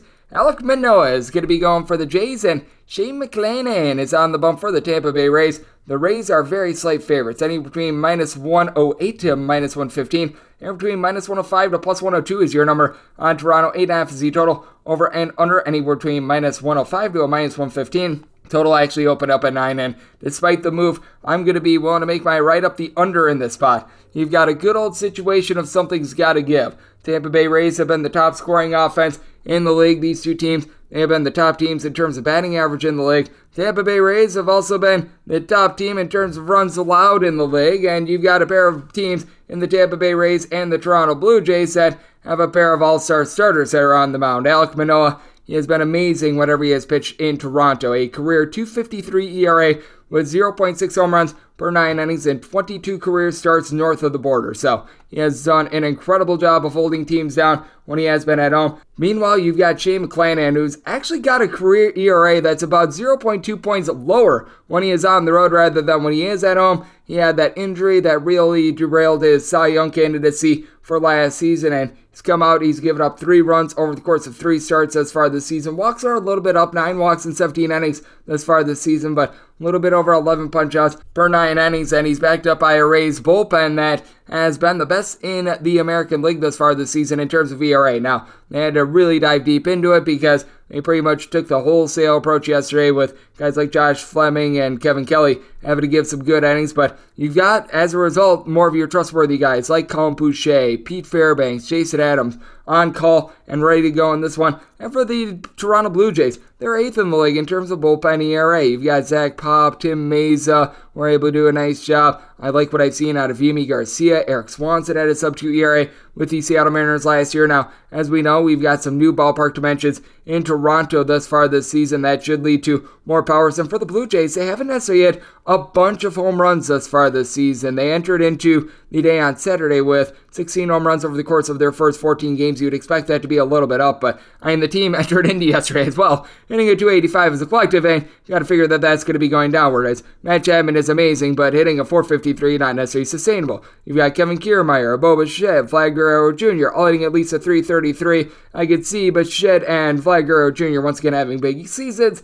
Kevin Kiermaier expecting a little bit of regression there. And heck, I do think that Brandon Belt, who's sitting below the Mendoza line of 200, is going to be able to pick it up. And for the Tampa Bay Rays, they were 25th in the league in home runs last year. I think that they had like 132 home runs in 162 games last season. They had entering into the day on Saturday a grand total of 34 home runs. I'm sorry, but we are going to be seeing regression with this, and I really like the way that the Rays are putting things together. Brandon Lowe coming back is magnificent. Randy Arozarena, Wander Franco, these are a pair of guys that are going to be able to hit at 300 plus. Both of these guys have solid power. I just don't think that the Tampa Bay Rays, who are on pace to hit like north of 350 home runs, are necessarily going to be doing quite that. Like, you've got Luke Raley right now, who's got three home runs and has about a 325 on base. I do think that there's going to be a little bit of regression there. Calling card has always been pitching for the Tampa Bay Rays, and I do think that this is a little bit overreactionary on Tampa Bay. I recognize that they went on that run of 13 straight games. Now they've lost two in a row, and the money's coming in on them. But I do think that Alek Manoah going to continue to be magnificent at home for the Toronto Blue Jays, and I do think that we're starting to see regression with this Rays offense. So I do think that Shane McClanahan going to be amazing on the mound as well. I set my total at 6.9. My right up here, that is going to be on the under. And with the Blue Jays being able to get them at right around even money slash a very, very small plus price in a few spots as well. I'm going to be willing to ride with the Jays, set them at a minus 124. My right up here, that is going to be on the under. 917, 918 on the betting board. It is the Baltimore Orioles in the road face off against the Chicago White Sox. Dylan Cease is going to be going for the Sox, and Grayson Rodriguez is on the bunk for Baltimore. And Baltimore, they are anywhere between a plus 115 to a plus 122 underdog, and between minus 130 to minus 140 is your number. On the White Sox, 8.5 is your total. The under is anywhere between minus 110 and minus 115. The over is anywhere between minus 105 and minus 110. And with the White Sox, I did set them at a minus 167. I'm going to be one to ride with them. You've got one of the most dominant pitchers in all baseball, and Dylan Cease that if there is trepidation with him, it is the fact that sometimes you can have him just get his pitch count up because he is someone that is going to give up right around 3.8, 3.9 walks per nine innings. And that leads to a bullpen of the White Sox that is currently dead last in the league in terms of ERA. When it's all said and done, I think that they're going to be much better than that, but they certainly are a far from impressive bunch. I do think that guys like Jimmy Lambert, Aaron Bummer, Reynaldo Lopez, Kendall Graveman, that all had a sub 3.5 ERA. They're going to be able to run into form, but it has been a really rough season for them. But getting back to Dylan Cease, this guy's just a strikeout machine last year. Had right around about 12 punchouts per nine innings. He was absolutely masterful with a 220 ERA. Actually had a lower ERA when he was on the road rather than when he was at home. And for Grayson Rodriguez, I think the future for him is about two years from now. He has really good stuff, but at the same time, he's coming off of giving up five runs in four and a third innings at home against the Oakland A's. He's clearly got some command issues. We saw that at the minor league level on his first two starts. Five walks and nine and a third innings. He's been able to get 11 strikeouts, but he's sort of Rick the Wild Thing Vaughn at this point in his career. Now, good news is he's backed up by a lineup that is just absolutely ripping the cover off the ball. I believe that the Orioles have six plus runs in something like four of their last five games. These guys are completely mashing as of right now. As got Ryan Mountcastle had that nine RBI day. He's got six home runs to begin the season. Adley Rutschman, Austin the A's kid, Jorge Mateo. These guys are laying north of a 325. Rutschman had that big walk-off home run against the A's about a few days ago. Cedric Mullins is off to a little bit of a rough start to the season in terms of average, but still giving you about a 350 on base, along with Adam Frazier. So these guys have been magnificent, though I do think that we are going to see Dylan Cease do a solid job in this spot. And for the Chicago White Sox, don't necessarily have a lot of power with this team. Luis Robert, he's got five home runs to begin the season. He had a five out of the team's 14 home runs entering into the day on Saturday. I do think that he is going to be regressing a little bit, and you don't necessarily have anyone other than him that's going to be able to give you a bunch of home runs other than Eloy Jimenez, who's been dealing with injury. But you do have guys that are able to get on base. As entering into Saturday, Robero, I mentioned before, Andrew Vaughn, Oscar Colas, Tim Anderson, Yasmani Grandal, Andrew Benintendi. Really, all these guys, other than Colas, were hitting at least a 275. So they do a good job of to reach base. They entered into this series number three in the American League behind the Blue Jays and the um, Tampa Bay Rays in terms of batting average. And for the Baltimore Orioles, they've really had to expend their bullpen a lot as well. I believe that this is day number 10 with a game for them. So that's a bit of an issue. You've got Bryan Baker, Logan Gillaspie. I'm not necessarily too impressed by in the bullpen. Felix Bautista is a terrific closer, and Danny Coulombe, who they picked up from the Minnesota Twins, is someone I do like, but they did lose Jorge Lopez towards the back half last season. This bullpen, you're seeing some big time regression marks with them, so it is a circumstance where I do think that the Chicago White Sox are going to do a nice job of holding down the Baltimore Orioles. I did set my total at 7.6. I think that Dylan Cease going to be able to do his part. I do think that Rodriguez going to round into form a little bit as well, and this is actually a good matchup for him because I mentioned the walks issues of Rodriguez. The one team that does not have any plate discipline whatsoever right now is the Chicago White Sox. So this is a circumstance where I set my total at 7.6. I'm looking at the under, but with the White Sox, made them more around a minus 165 favorite. If you are taking a look at them on the run line, you'd be able to get that anywhere between about a plus 143 to a plus 150. I'd rather play it safe with this bullpen though and take the money line rather than that and take a look at this total under 919, 920 on the betting board. It is the Walker Texas Rangers and the Red face off against the Houston Astros as Framber Valdez is going to be going for the Stros and Andrew Heaney is on the bump for the Texas Rangers. 7.5 is your total. Over and under anywhere between minus 105 and minus 115 with Houston. They are anywhere between minus 185 and minus 205 favorites. Anywhere between plus 170 and plus 175 is your number on the Texas Rangers. And if you're taking a look at the run line of the Houston Astros, you're actually getting that at a plus 110. And when it came to the Astros, I was willing to lay up to a minus 110 on the run line. I set them more around a minus 173 on the money line. And with Framber Valdez, he's actually had an ERA that has been right around 0.7 points higher when he's been at home rather than when he's been on the road since the beginning of the 2022 season. But I do think that he's going to be able to do a better job in this ordeal than Andrew Heaney. Heaney, since the beginning of the 2022 season, has been masterful with the strikeout numbers. He's getting right around 12 and a half to 13 strikeouts per nine innings, but already given up two home runs in seven and two thirds innings as far this season. Began his season by giving up seven runs on eight outs in his first start of the campaign against the Baltimore Orioles. Looked a little bit better against Kansas City Royals, but with Andrew Heaney, it's about as Jekyll and Hyde as it gets with him. And for Framber Valdez, despite the fact that he does give up quite a few walks. Last season, he did have north of three walks per nine innings. He does an incredible job of being able to keep guys on and just being able to keep the ball in the yard. He's given up one home run in 19 innings thus far this season. Last year, he gave up about a half a home run per nine innings, and he's backed up by a bullpen that last season was number one in the league in terms of ERA. I figured that there would be a little bit of regression with that as Seth Martinez, Ryne Stanek, Bryan Abreu, Rafael Montero, Hector Neris, all these guys had career years last year to be able to have a 280 ERA. I don't think that they're as bad as they've shown thus far as they entered into Saturday in the bottom half of the league in terms of bullpen ERA for the Astros. You do have some main mashers in the middle of this lineup that are picking up the slack while Jose Altuve is away as Yordan Alvarez along with Kyle Tucker. Both have been incredible. They both entered into yesterday hitting north of a 285, and both of these guys have been able to give you four plus home runs.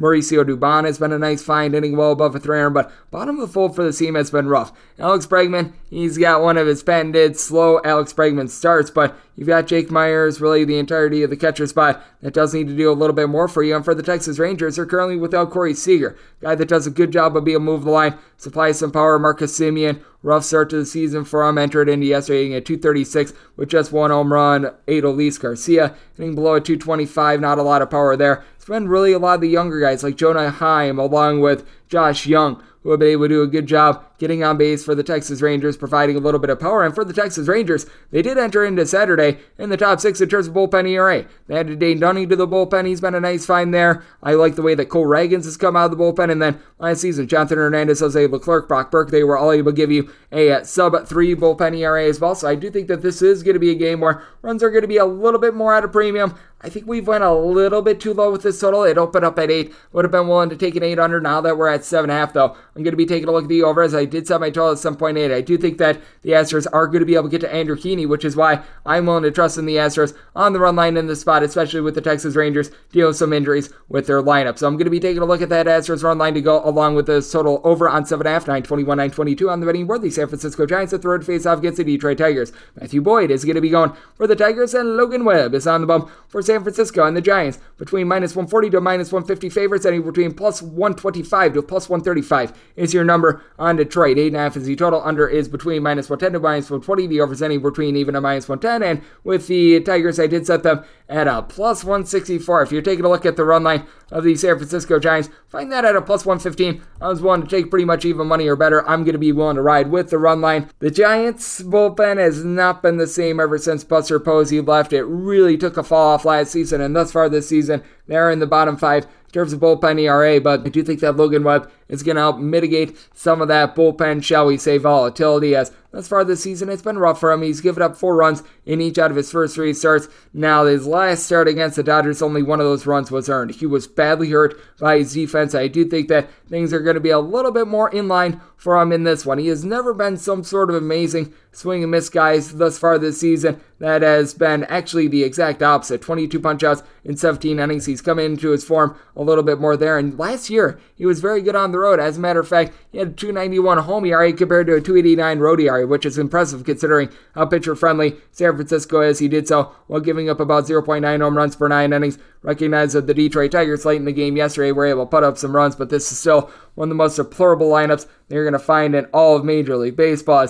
These guys currently have a combined 10 home runs in 14 games. Riley Greene has done a solid job of being able to find a way on base since he got called up to the big leagues last season, hitting right in the pocket of about a 250. But Miguel Cabrera is about 500 years old. He, Nick Maton, Javi Baez, Kerry Carpenter, Spencer Torkelson, you're able to go down the list. They just aren't able to supply us. Everyone other than Cabrera is hitting below 220, and Cabrera's hitting at 233, and Cabrera just not a threat to be able to go yard at this point in his career, and you've got nobody on this Tigers team that has more than two home runs. Meanwhile, for the San Francisco Giants, they do a very good job of having the whole be greater than the sum of its parts. Right now, you do have J.D. Davis, who's been able to give you four home runs, but it's all about having a lot of guys that currently have between two and three home runs, like Mikey Yastrzemski, David Villar, Thairo Estrada, Michael Conforto. You're able to go down the list. Don't necessarily have a ton of guys hitting for average. Davis, along Thairo Estrada, are currently hitting well north of a 325, but past that, just have a lot of guys that they situationally are able to get into one. They're able to give you some pop. I was talking about the Giants bullpen a little bit earlier. You do have a pair of guys Camilo Doval, Scott Alexander that are relatively trustworthy. They have sub three ERAs. And then for the Detroit Tigers, the guys that were so good in this bullpen last year, like a Joe Jimenez, Andrew Chafin, Gregory Soto,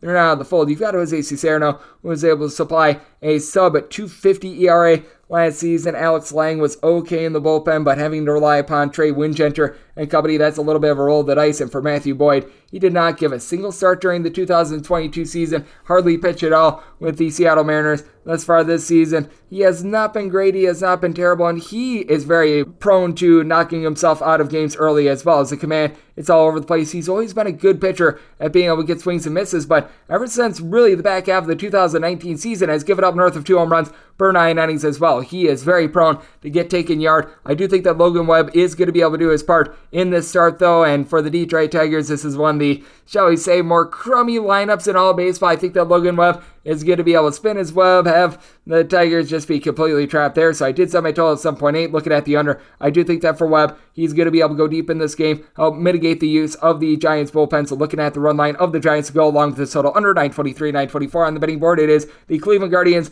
in third face off against the Washington Nationals. As it is Patrick Corbin, the old turkey tosser for Washington, and Shane Bieber is trying to make believers out of those back in Cleveland. 8.5 is the total over and under both at minus 110 with Cleveland. Find them anywhere between minus 222 to a minus 230 and between plus 185 and plus 205 is your number on Washington. But the real question is, what is the run line of the Cleveland Guardians right now? You're finding that in between a minus 135 to a minus 140. And for Cleveland, I set the minus 234 on the money line. And in terms of this run line, I set it at a minus 145. I am willing to take this run line. It has just been so bad for Patrick Corbin. Thus far this season, he has not been able to find it, and really, it's been the last three seasons for him. He's started out this year giving up three home runs in 14 innings, but what is more impressive than that, because he gives up quite a few home runs, no doubt about it, opponents were hitting north of a 300 off of him last season. Thus far this season, opponents are hitting like a 350 off of him. It's just absolutely ridiculous. As a matter of fact, a 375. He's doing this while supplying four walks innings. He's been a little bit better when he's been at home, but still has north of a 5 ERA over the last two seasons when he is at home. And now he has to go up against someone in Shane Bieber that the swing and miss stuff is not quite what it was a few seasons ago. When he was winning that Cy Young Award, it was north of 12 punch-outs per nine innings. Thus far this season, just 14 strikeouts over the course of 19 innings, but even though he hasn't had that quadruple A plus stuff, he knows how to use it as he's given up just five runs in his three starts thus far this season. That includes a start against the New York Yankees as he's been able to do a nice job of being able to limit the walks, and he's backed up by a Cleveland Guardians bullpen that, since the All Star break of 2022, is number one in the league in terms of bullpen ERA. You did have to dive into it quite a bit yesterday with the way that Zach Plesac started out the game, but you've got Eli Morgan, Emmanuel Clase, Enyel De Los Santos, Trevor Stephan, Nick Sandlin, all these guys, they're able to supply a sub 3-3 ERA. And since the All-Star break of 2022, you've got a Washington Nationals bullpen that they rank ninth in the league in terms of bullpen ERA. So you've been able to get some good innings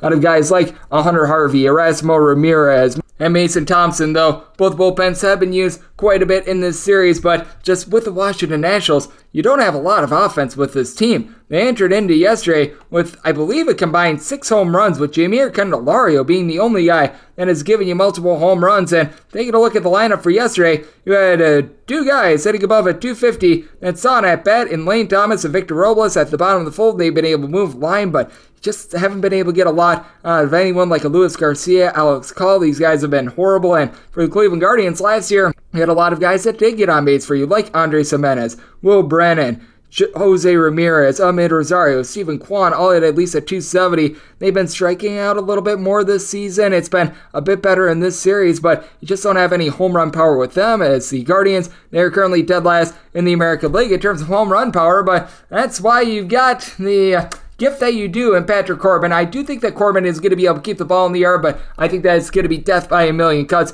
against them. And I do think that Shane Bieber going to be able to completely light up this Washington Nationals team that's been really one of the worst offenses in all of baseball. So, despite the fact that we do have a rather big minus 135 to minus 140 run line, I'm going to be willing to lay it, not willing to go really anything past a minus 140 in this ordeal as I set my run line at a minus 144. But I'm going to be willing to go in on the run line in this spot When it comes to total, I did set it at 8.2 just because I don't think the Washington Nationals can hold up their end of the bargain. I think that the bullpen can rescue this under. So looking at the under and looking at the Guardians run line, 925, 926 on the bidding board, it is the Atlanta Braves hitting the road face off against the Kansas City Royals. As Zack Greinke is going to be going for the Royals and Kyle Wright looks to be Mr. Wright for the Atlanta Braves and the Braves. They are anywhere between minus 152 and minus 165 favorites, anywhere between plus 135 and plus 143 is your number on the Royals with a total of 8.5 to 9 on the 9. Unders minus 120, the overs even on the 8.5, overs minus 120, and the unders even. And with the Braves, set the minus 156 on the money line. If you are taking a look at this run line,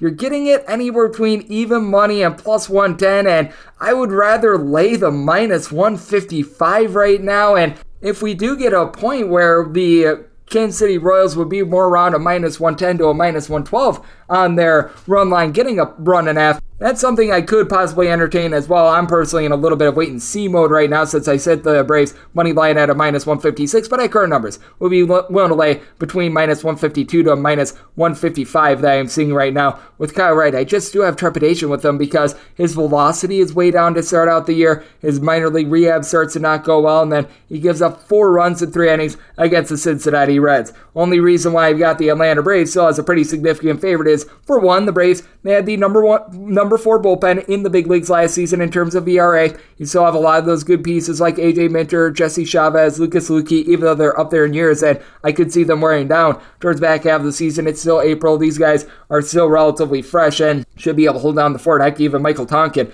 I believe that he came in in long relief to bail out Kyle Wright in his last start. He's someone that is of significance. And for the Atlanta Braves, this team led the National League in terms of home runs last season, and you've still got a lot of firepower in the lineup. Each have your top four hitters and Matt Olson, Sean Murphy, Austin Riley, and Ronald Acuna Jr. from yesterday in terms of the lineup. They're only above 300 now. It is a very top heavy lineup as Kevin Pillar, along with someone like an Ozzie Albies, Marcel Ozuna. These guys do need to pick it up, but you do have an Atlanta Braves team that 1 through 5 slash 6 is about as fearsome as you're going to get in all baseball. And they're going up against Kansas City Royals team that it's right now really deplorable as Nathan Eaton, Nicky Lopez, Michael Massey, Hunter Dozier, MJ Melendez, Kyle Isbel. They're all hitting at 215 or lower. The Kansas City Royals are at the very minimum a bottom three lineup in the big leagues. You still have Salvador Perez, who had that 48 home run season two seasons ago. It just looks like he's starting to get a little bit washed and old at this point. Ed Olivares able to move the line along with Bobby Witt Jr., but that's about it for the Royals. And this is not a good Royals bullpen. They pick up Aroldis Chapman, a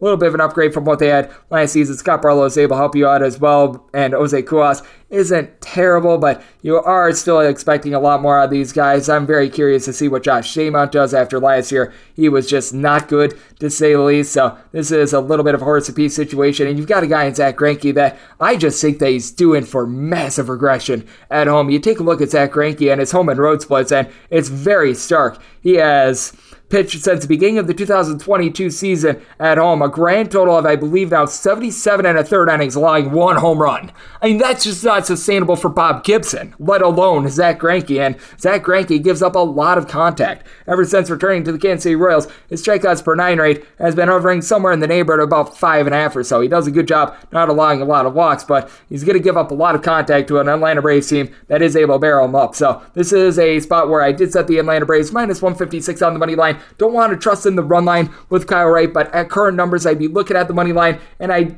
am taking a look at this 8.5 over just because I do trust in the strength of this Atlanta Braves lineup. 927, 928 on the betting board. It is the Oakland A's. They play also the New York Mets. As JP Sears is going to be going for the A's, and you might notice a little bit of switcheroony here. It was looking like Matt Max Scherzer was going to be going, but Jose Butto is getting the start for the Mets, and DraftKings has an updated number. With the Mets with Butto going, it is minus 190 on their money line, plus 160 on the Oakland A's. 8.5 is the total. The over and the under are both at minus 110. And with regards to the run line, currently I'm seeing the Mets at a minus 130 on the run line. And I'm going to be actually looking at the run line of the Oakland A's, getting a run and a half at plus 110. I would need at least a plus 170 to dive in on the Oakland A's money line. The Oakland A's have just been horrible to begin the year, to say the least. I don't necessarily want to bank on them winning this game outright just because they do have a bottom five bullpen in terms of ERA, and I do think that they're going to be able to pick it up. But I will say this not having Domingo Acevedo in that bullpen, I do think is currently hurting the Oakland A's. You do have a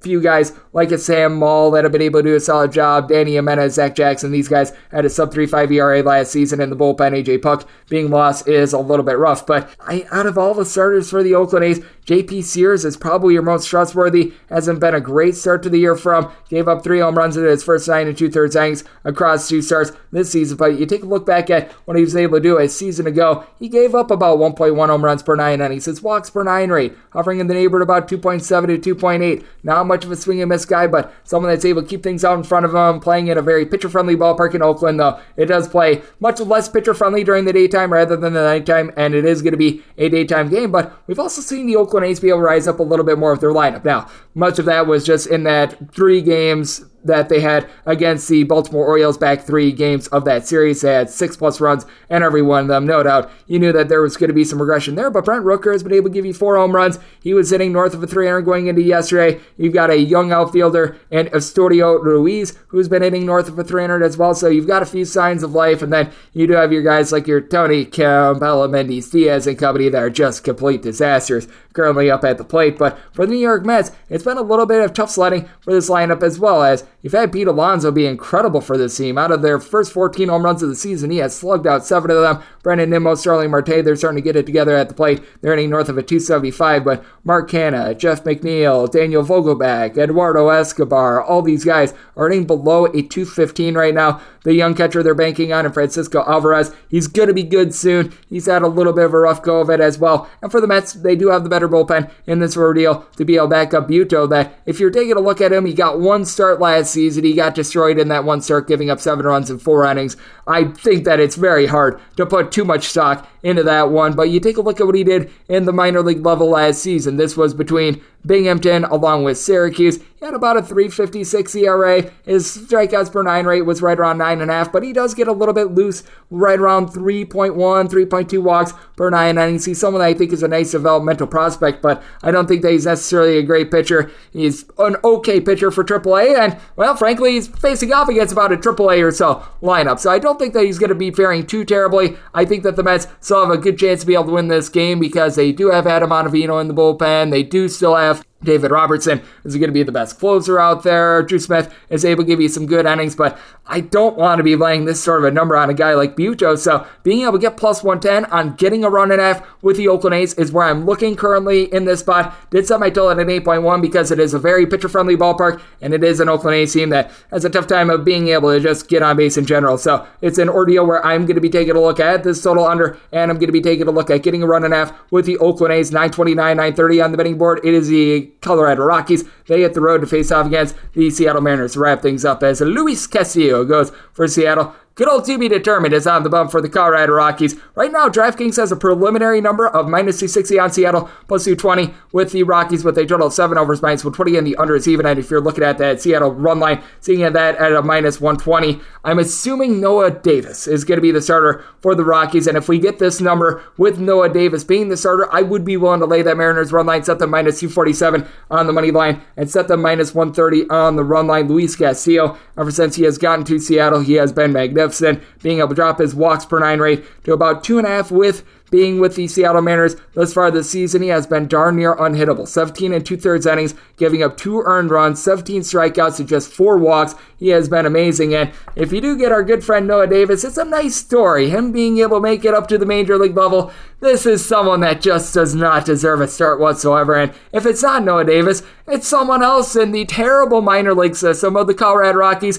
that also doesn't deserve a start. I'm thinking it's going to be Noah Davis because it sounded like from the grapevine, those that cover the team, he was in line for it, but he had a 541 ERA last season. Now, he's in a little bit of a juice ball league, but on top of that, juice ball league or not, four walks per nine innings at the minor league level. That's just not going to cut it. And he's backed up by a bullpen that was dead last in the big leagues last year in terms of ERA. Jake Bird is not a guy that you want to be relying upon. I do like the pickup of Brad Hand. He's been able to be consistent throughout his career. I actually liked Pierce Johnson coming in. He completely lit that game on fire against the St. Louis Cardinals and has not been seen since then, though. And then you got guys like a Ty Blach that are probably going to be giving you some innings. That's not necessarily a place where you want to be in for the Seattle Mariners. Are currently dealing with the injury to Andres Munoz in this bullpen, but you still have a pair of guys in Paul Sewald, Penn Murfee. They provided sub three ERA last season. Matt Brash has been a little bit out of sorts, but facing off against the Colorado Rockies team that they've got such demonstrative home and road splits, they should be able to do a nice job for the Rockies. Last year, they led the big leagues in terms of runs per game at home. They were the only team in the big leagues that scored fewer than 3.4 runs per game on the road last season. That was 2.99.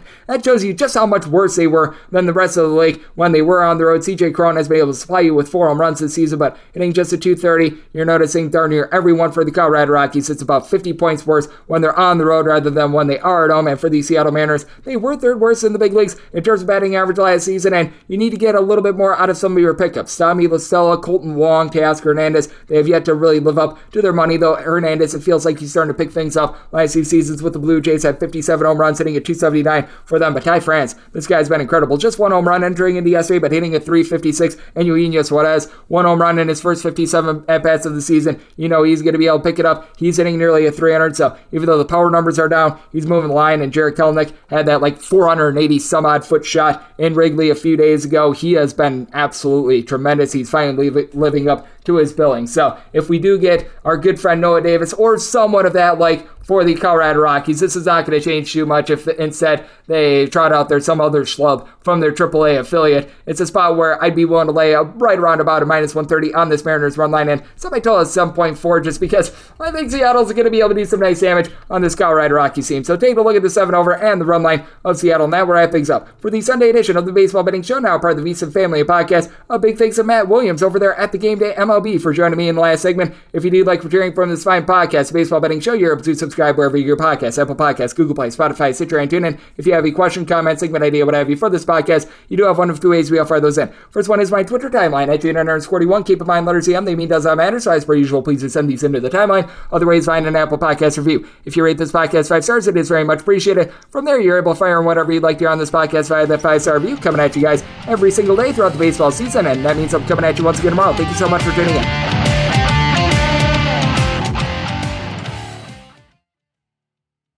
Xfinity has free premium networks for everyone this month, no matter what kind of entertainment you love. Addicted to true crime? Catch killer cases and more spine-tingling shows on A&E Crime Central. Crave adventure? Explore Asian action movies on Hi-YAH. Searching for something extreme? Check out skating, snowboarding, and more on Fuel TV Plus, the global home of action sports. And find crowd-pleasing bops on iHeartRadio's Hit Nation playlist. There's new free shows and movies to love every week. Say free this week in your Xfinity voice remote.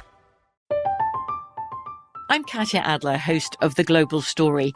Over the last 25 years, I've covered conflicts in the Middle East, political and economic crises in Europe, drug cartels in Mexico. Now I'm covering the stories behind the news all over the world in conversation with those who break it. Join me Monday to Friday to find out what's happening, why, and what it all means. Follow The Global Story from the BBC wherever you listen to podcasts.